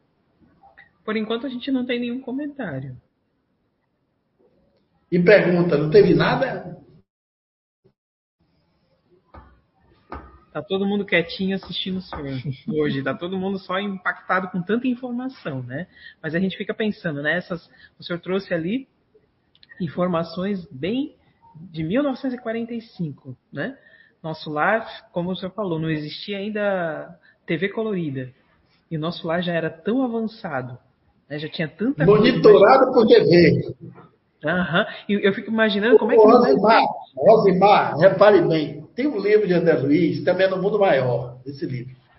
Ele narra que o palestrante colocava uma tela e colocava um equipamentozinho atrás da orelha, o espírito botava. Era um tipo o que a gente poderia chamar hoje de um sensor, um chip. Uhum. E ele pensava na imagem e a imagem era projetada na tela. Pois então. E hoje naquele a gente tempo, naquele tem tempo, problema, a nossa transmissão, né? Em 1946, por aí, nós não tínhamos nem os slides com diapositivo. Eu me lembro que minhas primeiras palestras eu fiz com transparência e reta projetor. Você lembra disso, Alexandre? Que era Sim, transparência. É, usei bastante. Usei aquela caneta colorida e, e, e, a imagem tinha que ir ao contrário para ser projetada e tinha que ser escuro, né? E ah. o slide era no filme, né? É, eu tive, gastei muito dinheiro fazendo slide para fazer palestra espírita. Você revelava o objetivo, botava um carrossel, o magazã, como se chamava, uhum. o slide era montado de cabeça para baixo e ao contrário. E se a gente não corrigisse antes, no meio da palestra aparecia uma imagem contrária, porque a gente pensava que tinha botado certo. Sim. Imagina isso hoje, amigo. Pois com é. o 3D, com os nossos telefones inteligentes, né? Então, as pessoas pensam que o nosso lar não é mais nem aquele. Se você morrer hoje for para além, aquele nosso lar deve nem existir mais. Aquilo deve ser um BNH para espírito atrasado. Se a arquitetura está aí da cidade de Blumenau, do Rio de Janeiro, da Bahia, de 1940, não existe mais, pegue aí uma foto da Copacabana do Rio de Janeiro de 44 e pegue a imagem de Copacabana de hoje. É outro Rio de Janeiro. Concordam comigo? Sim, o São sim, Paulo dos anos 40, então, por que, que nosso lar vai ser o mesmo? Lá vai dar tudo sofisticado. É. Você não tem aquele transporte que ele chama de aeróbus, que era um ônibus em forma de cilindro? Cilindro. Viajava a 400 km por hora. Por aí você vê o tamanho da colônia, né? 400 km por hora, você viajou uma hora, pelo menos de um ministério para outro, você tinha uma distância aí de 400 quilômetros. É uma coisa muito grande a colônia espiritual. Embora tenha aquele formato assim no desenho de estrela, não é um negocinho pequeno. Por isso que eu disse, no ministério trabalhavam 100 mil almas. De trabalhando 100 mil. Imagine, se acreditava que lá habitava, se habita mais de um milhão de espíritos. Está, na, no, está no livro né? e, e no filme. Se domiciliam lá. Agora raciocinem. É, hoje os veículos lá devem estar muito mais sofisticados. Eu até penso que muitos desses avistamentos que as pessoas atribuem a ser disco voador pode ser veículos do mundo espiritual que se materializam por alguma circunstância na crosta da Terra e alguns que têm mediunidade e evidência vê isso, pode até ver esses veículos espaciais e pensam que é coisa de outros planetas, embora os OVNIs tenham evidência de sua realidade. Mas muitas dessas aeronaves, de forma circular, pode ser veículo das cidades espirituais que estão aqui em torno da Terra. Porque esse mundo espiritual que nós conhecemos, que o Espírito de Emmanuel diz também no livro Roteiro, que a população espiritual da Terra é de 23 bilhões de almas. Nós temos 7 bilhões no corpo, 7 bilhões e 400 milhões agora, encarnados. Então, nós temos uma quantidade imensa de desencarnados que se domiciliam em orbe terreno. Uma comunidade três vezes mais desencarnação do que pisando no chão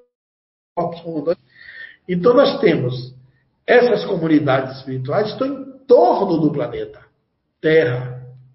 A composição do perispírito, do corpo espiritual, tem a ver com o fluido do planeta, com a natureza do planeta, porque está tudo em torno da Terra, em função da evolução do orbe. Então, nós temos que entender a, é, vamos dizer assim, cosmogonia ou a geografia da espiritualidade dentro do que os espíritos vêm narrando. Então, é muito provável que você chegue lá e encontre o nosso lar muito mais sofisticado do que aquele escrito nos anos 40. Quando o nosso planeta aqui era agrário, praticamente agrário. A gente vem se tornar tecnológico, dominantemente depois da era digital, a partir de 2002, nós inauguramos no planeta Sociedades em Rede. E estamos aqui fazendo live. Mas aqui nosso lar tem a narrativa do espírito de Ricardo, não sei se você lembrou dessa narrativa do livro, que era um morador da colônia que tinha um culto do lar na casa da senhora Laura. Ele estava reencarnado no Rio de Janeiro com 9 anos de idade. Ele saía do corpo, aparecia numa tela e dava uma mensagem lá dentro da colônia. Aspecto envelhecido. Isso dos anos 40 parecia ficção científica, concorda comigo? Hoje fica fácil, depois de uma live dessa, você entender que era coisa simples do mundo. O mundo espiritual tem tecnologia muito mais avançada, mas nos anos 40, você entendeu o negócio? Era difícil demais. Quando tudo aqui era analógico. Ainda temos a geração de mente analógica. Hoje eu contei com um homem de 60 anos da minha idade que não tem WhatsApp, não tem rede social, ele não tem e-mail, não tem Facebook. E incrível, é um médico. Então ele não se virtualizou. Está com a cabeça ainda no século XX. Então imagine o que é a humanidade toda lá no passado, para entender as narrativas. E a mente do bem estreita, porque a mente agrária, de um homem de quarta série primária, sem muita escolaridade, balconista, despachante. Ele estava no auge da mediunidade dele ali, fazendo concurso público. Não sei se vocês sabem, mas Chico Xavier perdeu em portuguesa no concurso público que ele fez para ser empregado na época. E foi motivo de chacota, por dizer, ah, não recebe coisa dos mortos. O que, é que os mortos mandam ele em público? Perdeu em língua portuguesa. O que prova que ele era um médio de fato, né? Porque o conhecimento dele era pueril, era baixo, ele não conseguiu passar, não conseguiu ser aprovado. Então, tá, essa narrativa toda traz assim reflexões, né? Que a gente tem que pensar, voltar no tempo, no espaço, olhar aquele período onde o livro foi escrito, reconsiderar algumas narrativas que estão aqui, com a contemporaneidade da época, como era vista a cultura da época, como era mais ou menos a dimensão com a evolução da Terra. Porque os espíritos, conforme Allan Kardec nos ensina, são almas dos homens que tiveram seus corpos destruídos e sepultados. O espírito não ser a parte da não é um ser que vem como uma, uma gênero criado fora da realidade da vida humana. Não. Nós todos somos espíritos. A diferença é que aqui estamos mergulhados no corpo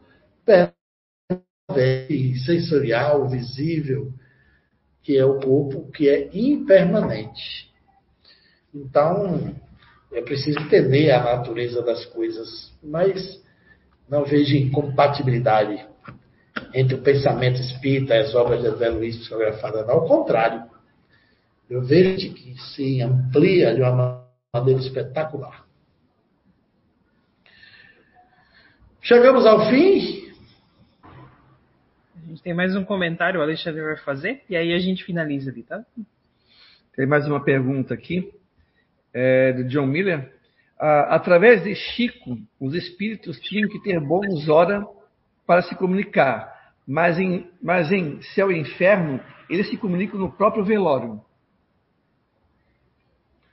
Não, não é através de Chico, não é assim. O, o, o espírito que tem que ter bons horas para se comunicar, por isso que eu disse que ele tem que ler e não ser radical. Os espíritos que estão dentro da colônia nosso lar. Os que trabalhadores de nosso lar. Mas lá você tem, tem na narrativa nosso lado. Não são todos os espíritos que estão na colônia. Há espírito que acompanha o próprio enterro, mas ele tem que ter evolução para isso. No caso de André Luiz, ele desencarnou e foi para o estado consciencial em que ele foi atraído do além.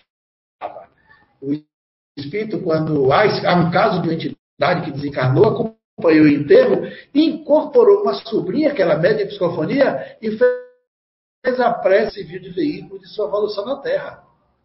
Mas o espírito tem que ter evolução para isso. Então, na cidade, se você quer ser um trabalhador de nosso lar, na colônia espiritual nosso lar, você tem que se submeter às regras. Mas tem uma quantidade imensa de espíritos que estão lá fora. Tem um caso de uma mulher que queria entrar lá de todo jeito, os espíritos não deixaram ela entrar. Ela, André Luiz, inclusive, narra que o mentor manda ele olhar para a mulher, ele não vê nada, ele dá um passe na região frontal dele, ele vê umas mãos puras em torno dela. A entidade fala de abortos que ela é uma alma revoltada, perturbada, sofre ainda muita revolta. E aquilo não, ela não entraria para cooperar ela entraria na colônia para conflitar. Na condição que ela está, não pode se comunicar. Os obsessores não precisam de bônus hora para obsediar ninguém, gente. Os espíritos estão atraídos nas cidades espirituais, e olha que André e por muito apelo da sua mãe, de, o Clarence foi tentar resgatar ele e não conseguiu. Então, lá, se você quiser fazer a visita às suas, aos seus familiares, seus entes queridos. E isso é uma característica de nosso lar, é um regime da colônia espiritual que André Luiz vive. Mas se você for para a colônia espiritual lá do Oriente Médio, ou lá da Ásia, onde o imaginário deve ser de budistas, porque os, os portugueses que fundaram essa colônia eram católicos desencarnados. Mas você vai lá numa colônia do Oriente, que tem milhares de colônias no planeta, que a comunidade pode ser budista, pode ser islamita, pode ser muçulmana, no caso, desencarnado, lá seguindo os ensinamentos de Maomé de Buda, ou pode ser hindu, que siga Krishna. O, a arquitetura deve ser outra. Deve ser uma dinâmica diferente. Talvez na hora tenha outro tipo de, de troca de trabalho, não é? Mas isso é o que está narrado, aonde André Luiz viveu por um tempo, ainda vive, não sei se ele ainda está lá ou se ele já foi para a cidade, né? Porque você veja que a mãe dele não estava lá. A mãe dele estava na cidade chamada Alvorada Nova, Nova Alvorada, troca sempre esse nome, e que depois de um tempo a mãe o visita. A mãe, sim, estava na cidade espiritual. E ele pergunta, peraí, e a mãe diz que o pai, embora tenha desencarnado, a, a, em condições aparentemente boas, continuava no umbral, não tinha se libertado ainda. Então não é que o céu e o inferno diz o que André Luiz não diz. Um, um amplia, complementa o que o outro diz. Então, se Kardec fosse se ocupar escrever tudo que tinha vindo dos espíritos, não daria tempo. Outra coisa, vamos lembrar que a Kardec teve só 12 anos né, de tarefa de 57 a 69, desencarna cedo. Teve muita coisa do Espiritismo que Allan Kardec não conheceu. Por exemplo, Alexandre, Allan Kardec morre em 1869. O ectoplasma é conhecido, assim denominado, em 1870. Allan Kardec não fala em materialização de espírito. Allan Kardec fala em aparições. Ou seja, Kardec não conheceu dizer que as materializações de espírito não existem só porque Kardec não conheceu? Pouquinho ali, tempinho perto dele, mas os três aninhos, um ano ele conheceria o ectoplasma. Porque Charles Richer era francês, era médico, ganhou um prêmio Nobel de Medicina e Fisiologia, e depois ganhou outro prêmio Nobel da Paz, muito tempo depois. Foi autor da metapsíquica. Mas as materializações, documentos, grandes espíritas, clássicos, vultos da, da literatura que e até hoje ainda é autêntico, mas Allan Kardec não fala nisso. Então não existe. Os espíritos não disseram a Kardec que tinha que topar, por quê? Porque não deu tempo, gente. Simplesmente não deu tempo de dizer tudo. E quanta coisa deve ter mais. Eu soube, o Newton Bechar me dizia isso, o Chico não me disse, mas o Newton me dizia isso, junto com o Henrique, que Chico revelou a eles que o projeto de André Luiz era escrever 50 livros. Parou em 16. Porque estava dando muito problema de rejeição aos conteúdos da época. Então ele achou que a humanidade não estava ainda preparada para receber todas as informações. Na TCI tem vindo coisas que talvez tenha sido isso que André Luiz dizia, que ia dizer e não disse, na TCI se fala em mundos paralelos, onde os espíritos também vão por um tempo, depois volta. Um mundo que não é físico da nossa realidade, mas é um planeta paralelo à Terra. A gente não está garantindo aqui que isso seja verdade, mas são narrativas que vêm do além, das entidades que têm se comunicado pela transcomunicação. Então a gente tem que estar aberto, mas sempre com senso crítico, alertado. Eu mostrei essas outras informações porque Alguns dizem assim: ah, mas a obra de Chico não tem o consenso universal do ensino dos espíritos. Tem sim. Tem o consenso universal, porque não foi só Chico Xavier que recebeu isso. Um reverendo chamado Dali Owen escreveu Uma Vida Além do Véu, muito antes psicografado pela Federação. Ele era um pastor protestante que vai visitar o túmulo da mãe no Dia dos Mortos para fazer um culto. Ela aparece a ele e diz: Não me visite mais aqui, porque eu não habito o cemitério. E narra as informações do além. Uma outra média fantástica, Amália Domingos Sola, escreve Memórias do Padre Germano, que narra coisas espirituais maravilhosas do além. Ivone do Amaral Pereira, além do livro de Charles, escreve vários outros livros psicografados pelo espírito de Roberto e pelo Dr. Bezerra de Menezes, narrativas belíssimas sobre o mundo espiritual. Então são muitos médiums, não tem só, tem um médium judeu que publica também uma narrativa sobre o além muito semelhante de André Luiz. Esse livro não é conhecido aqui no Brasil. E tem também uma outra médium inglesa, já no final do século, 1890 por aí. Ela psicografa uma obra narrando as cidades espirituais do além. Então existe sim, é diferentes, por espíritos diferentes, dizendo as mesmas coisas. Então é só a gente ter um pouco mais de percepção e ampliar a capacidade de entendimento, porque a gente não pode ficar retido ao pé da letra do que narra as obras de Kardec, porque a gente pode reduzir, inclusive, uma coisa ampla a uma percepção menor. Então, não é essa coisa de dizer que em André Luiz o espírito tem que ter bônus hora para visitar a Terra, não. É o que está lá na cidade. E deve ter as regras, né? Ele se adapta às regras de lá. Inclusive, ele quer visitar a casa. O espírito diz, não é bom que você vá. Ele quer porque quer vir. Mas quando ele chega aqui, encontra aquela, aquela coisa que o assusta. Ele encontra um marido substituto. E ele se desespera e volta para a região umbralina. A psique dele volta para o lugar porque ele experimentou uma emoção que trouxe nele as paixões de onde ele estava, de onde ele estava. Aí ele sai de lá, muda o padrão mental e ele volta. Aí os espíritos explicam, ter vindo antes, tu estava preparado para fazer. Aquela tá incrível, dá o marido doente. Olha que coisa incrível. Ele vai lá na água, bota aquela poção medicamentosa espiritual, o homem bebe e fica bom. Veja como é interessante, né? E são muitas narrativas incríveis que a gente tem que considerar que no tempo de Kardec dava, mas tem outras. Pena que o tempo é curto, não dá para falar mais. Mas não existe materialização de espírito na obra de Kardec. Ele não conheceu o ectoplasma. Não deu tempo. E o ectoplasma hoje é unanimidade nas pesquisas paranormais e mediúnicas um fato concreto.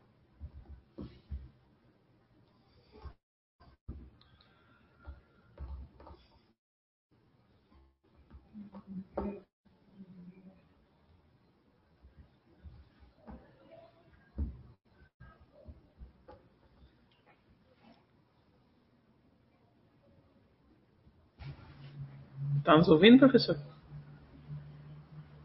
Dá para nos ouvir? Estou ouvindo, eu estou vendo que Deu uma travada, né? Deu uma travada, mas sim, parece sim. que tem um delay entre nós a distância, mas travou um pouco. É. Mas tem mais algum comentário, alguma pergunta? Ou vai fazer a última ou eu faço o um encerramento rápido? É, a gente já está se aproximando de duas horas de live, não vamos abusar do senhor. É, a gente vai agradecer a todos que enviaram as perguntas, a todos que enviaram os comentários, a disponibilidade do senhor de compartilhar com a gente todo esse conhecimento, né? E agradecer é, principalmente essa tarde de, de, engrandecimento que a gente teve hoje com o professor Clóvis. Agradecer a parceria do Alexandre aqui, né? E passo a palavra para o senhor para o senhor fazer as considerações finais e a gente fica aguardando ansiosamente uma próxima live. A próxima vai ser primeiro domingo de dezembro. espero a coordenada de vocês aí, se o Zé já estiver desocupado para fazer comigo, senão eu faço só de novo. Sim, e aí vai passar... Ele vota em 22, mas ele deve estar finalizando as coisas dele, né? Se ele não puder, não há problema, a gente faz com alegria. Mas vamos seguindo o Espírito, você pergunta, o Espiritismo responde. Eu também agradeço, eh, Rosimar e Alexandre, aí a intermediação de vocês, agradeço os internautas que estão conosco, a turma que se conectou, todo mundo aí na, na internet, e aos que vão assistir depois, né? Porque e muita gente acessa depois que fica gravada. O, a live nossa tem mais é, visualizações depois do que durante. Eu tenho uma palestra que eu fiz, por exemplo, o Espiritismo, a Bíblia e as Religiões. Ela tem quatro postagens. Se somar as quatro, dá mais ou menos umas 400 mil visualizações. Aí acharam mais uma de 180 mil. Ou seja, se você pegar tudo, dá mais de meio milhão de gente que já assistiu essa palestra. Então, o, o fato de ficar na internet é muito interessante, porque muita gente acessa depois. Então, penso que já estava na hora de alguém trazer uma informação sobre essa coisa do André Luiz, né? Porque existem bases seguras, é, não veio de uma revelação qualquer. É, os homens que tinham esse conteúdo daram por amor e confiança ao Chico, né? Ele pediu que não revelassem, e assim eles fizeram. E hoje quase todos eles já se foram, né? Eu, eu comecei a revelar isso de boca miúda há um tempo atrás, lá o Chico morreu, mas agora já faço uma live. E uma outra curiosidade é que esse irmão de Chico Xavier, chamado André Luiz, eu o conheci antes dele desencarnar. Ele foi morar no interior de São Paulo e se transformou num médio recetista e fazia receituário mediúnico, ficou espírita e ajudou muita gente passando remédios homeopáticos. Virou médio de psicografia, médio recetista. O, o qual o Faustino encontrou deitado no leito, na pensão, no hotel onde Chico estava durante a noite, em uma breve curta, e ele inspirou-se no nome, por insistência de Chico Xavier. Ele disse: Eu vou me chamar André Luiz para você. Quando o espírito chega na dimensão assim, de realidade espiritual lúcida, eles não têm muita vontade de expressar os nomes que tiveram. Até porque quando chega o nível mais avançado, o espírito passa a ser um espírito não nominado. Como é o caso do espírito verdade, por exemplo. O espírito que chega à dimensão de seu espírito de luz. Ele não tem mais uma personalidade no seu campo perispiritual porque a tendência do perispírito é ir perdendo as formas físicas das vidas sucessivas que ele se emprestou durante o seu processo evolutivo. É quando o espírito se transforma no espírito de luz. Por isso que muita gente, quando o espírito é iluminado, primeiro vem a luz, depois ele toma forma. Foi assim nas aparições de Gabriel a Maria, na estrada de Damasco. Foi assim na aparição do meu espírito, desculpe, da estrada de Damasco, não, na estrada onde ela recebeu a informação eh, que estava grávida de Jesus, um poema belíssimo, o Espírito declama, né? Quando ele olha para ela e ela vê a entidade, era uma luz que se um ser humano, uma forma humana, ele fala Ave Maria cheia de graça. Ave quer dizer salve, né? Salve Maria cheia de graça. Bendita sois vós entre as mulheres e bendito é o fruto do vosso ventre, que era Jesus Cristo. Assim mesmo, Jesus aparece da estrada de Damasco a Paulo em luz, em forma de luz. E a luz do Cristo era tão intensa e tão forte que cega Paulo e ele cai do cavalo. E cego ele ouve na cracha craniana dele ali, na mediunidade, já desenvolvida pela presença da luz do Cristo, e ele, era Saulo de Tarso ainda, e a voz de Jesus diz, Saulo, Saulo, por que me persegues? Porque Paulo matava cristãos e perseguia Jesus de morte. E depois ele sai ali a palpadelas e já a voz no crânio dele manda ele procurar Ananias, a quem curaria ele mediunicamente, porque ele estava cego. E Ananias era uma pessoa a quem ele ia matar. Da mesma forma, o espírito de Gabriel que apareceu a Maria aparece também a Maomé nas grutas da Ásia. E ele anuncia o Alcorão livro sagrado dos muçulmanos. E Maomé vê a luz, depois ele vê que é o espírito de Gabriel, e essa luz toma forma humana e fala que ele é o profeta aclamado por Deus, ele tinha que trazer a mensagem de Deus para a terra. E Maomé responde: O Senhor deve ter tido cometido algum engano, porque eu não sei ler nem escrever. Como é que eu posso apresentar um livro ao mundo? E a luz do Espírito envolve Maomé, e ele entrega o livro e Maomé misteriosamente sabe ler o livro, porque a luz tocou nele. Então, essas, essas entidades avançadas já não têm mais denominação personalizada. O Espírito de verdade, quando aparece Allan Kardec, e ele pergunta quem é você, ele fala, para você me chamarei verdade. Não disse o nome. E Allan Kardec não insiste, você não poderia revelar a última existência na Terra, isso não tem importância, já faz muito tempo. E o Espírito de Verdade fica como verdade. Da mesma forma, a mesma entidade que apareceu a Pietro Baldi, o grande filósofo espiritualista da Itália, que recebeu as obras monumentais do Espírito, que se apresentou a ele com o pseudônimo de Sua Voz. Nunca disse o verdadeiro nome. Era como Espírito Verdade ou Sua Voz. Sua Voz era aquilo que ele escrevia, o que ele dizia. Era uma voz que não era dele, era outra, e ao mesmo tempo era dele mesmo, né? Com a, a, a, o pseudônimo. Então, quando o espírito avança nesse nível, ele não tem mais necessidade de se situar como uma personalidade.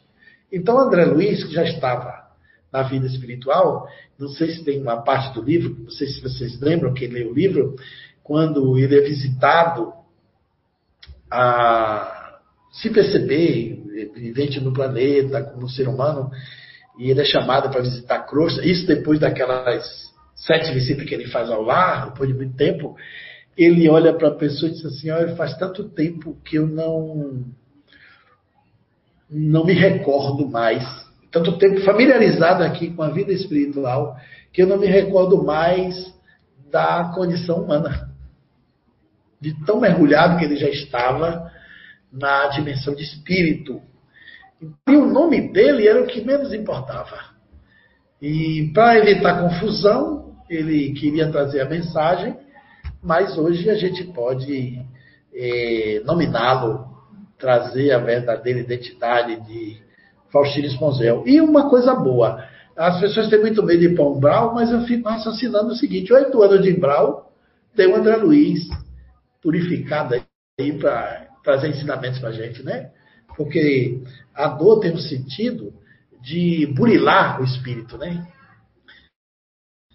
o espírito de Castro Alves, no Parnaso de Ela em Túmulo, na poesia Marchemos, por Chico Xavier, ele tem uma, um verso que diz: É a dor que, através dos anos, dos algozes dos tiranos, anjos puríssimos faz, transformando os neros rudes em arautos de virtudes, em mensageiros da paz. Então a dor é como se fosse o, o esmeril diamante, né? Que deixa o espírito vir para a vida própria do espírito. Então, André Luiz tem rosa e não é todo mundo também que desencarna que vai para um umbral, né? É bom saber disso. E as pessoas, às vezes, vão no umbral só visitar, passaram por lá, né? E a vida é razoável, quem fez o bem, teve a vida dissoluta, desregrada, quem está as paixões dos vícios, é, muitos vão direto ao socorro espiritual eminente, como outros que acompanham o velório, que assistem o enterro, que já passa a trabalhar assim que chega. Né? Então, há um caso de transcomunicação na, na Suécia, é, um pioneiro da TCI, que mostra isso. O dele estava acontecendo na Suécia, e um amigo dele, que era idoso, não podia ir ao velório, ele ligou a TV e aparece a imagem dele do além. Deu tempo do amigo ir no quarto, pegar uma Polaroid, fazer. Era a imagem de Frederick Jungerson, o pioneiro das vozes do além. E quantos católicos dizem assim, morreu, descansou, né? Ele, o, o corpo não tinha ido ainda para o cemitério, estava no velório. Enquanto transladava para o cemitério, ele já começou a mandar a própria imagem do além por transcomunicação. Então, um espírito que desencarnou significativamente lúcido. Há casos de narrativa, nas experiências de quase morte, de entidades que vêm, vêm sendo recebidas no próprio hospital por luzes espirituais. Outros vêm sendo recebidos por sombras. Porque, de acordo com o padrão psíquico, de acordo com o padrão interno das emoções, das paixões, dos sentimentos de cada um de nós, é que está mais ou menos a região ou a condição espiritual que nós vamos habitar temporariamente depois da morte. Allan Kardec fala que, em geral, o espírito sofre um período de perturbação na erraticidade, até que ele é socorrido e entra na lucidez. A gente vê no céu e inferno muitas narrativas dessa natureza.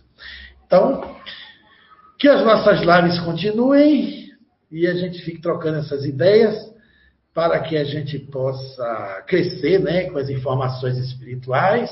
O Espiritismo tem essa grandeza de ser o consolador, porque esclarece.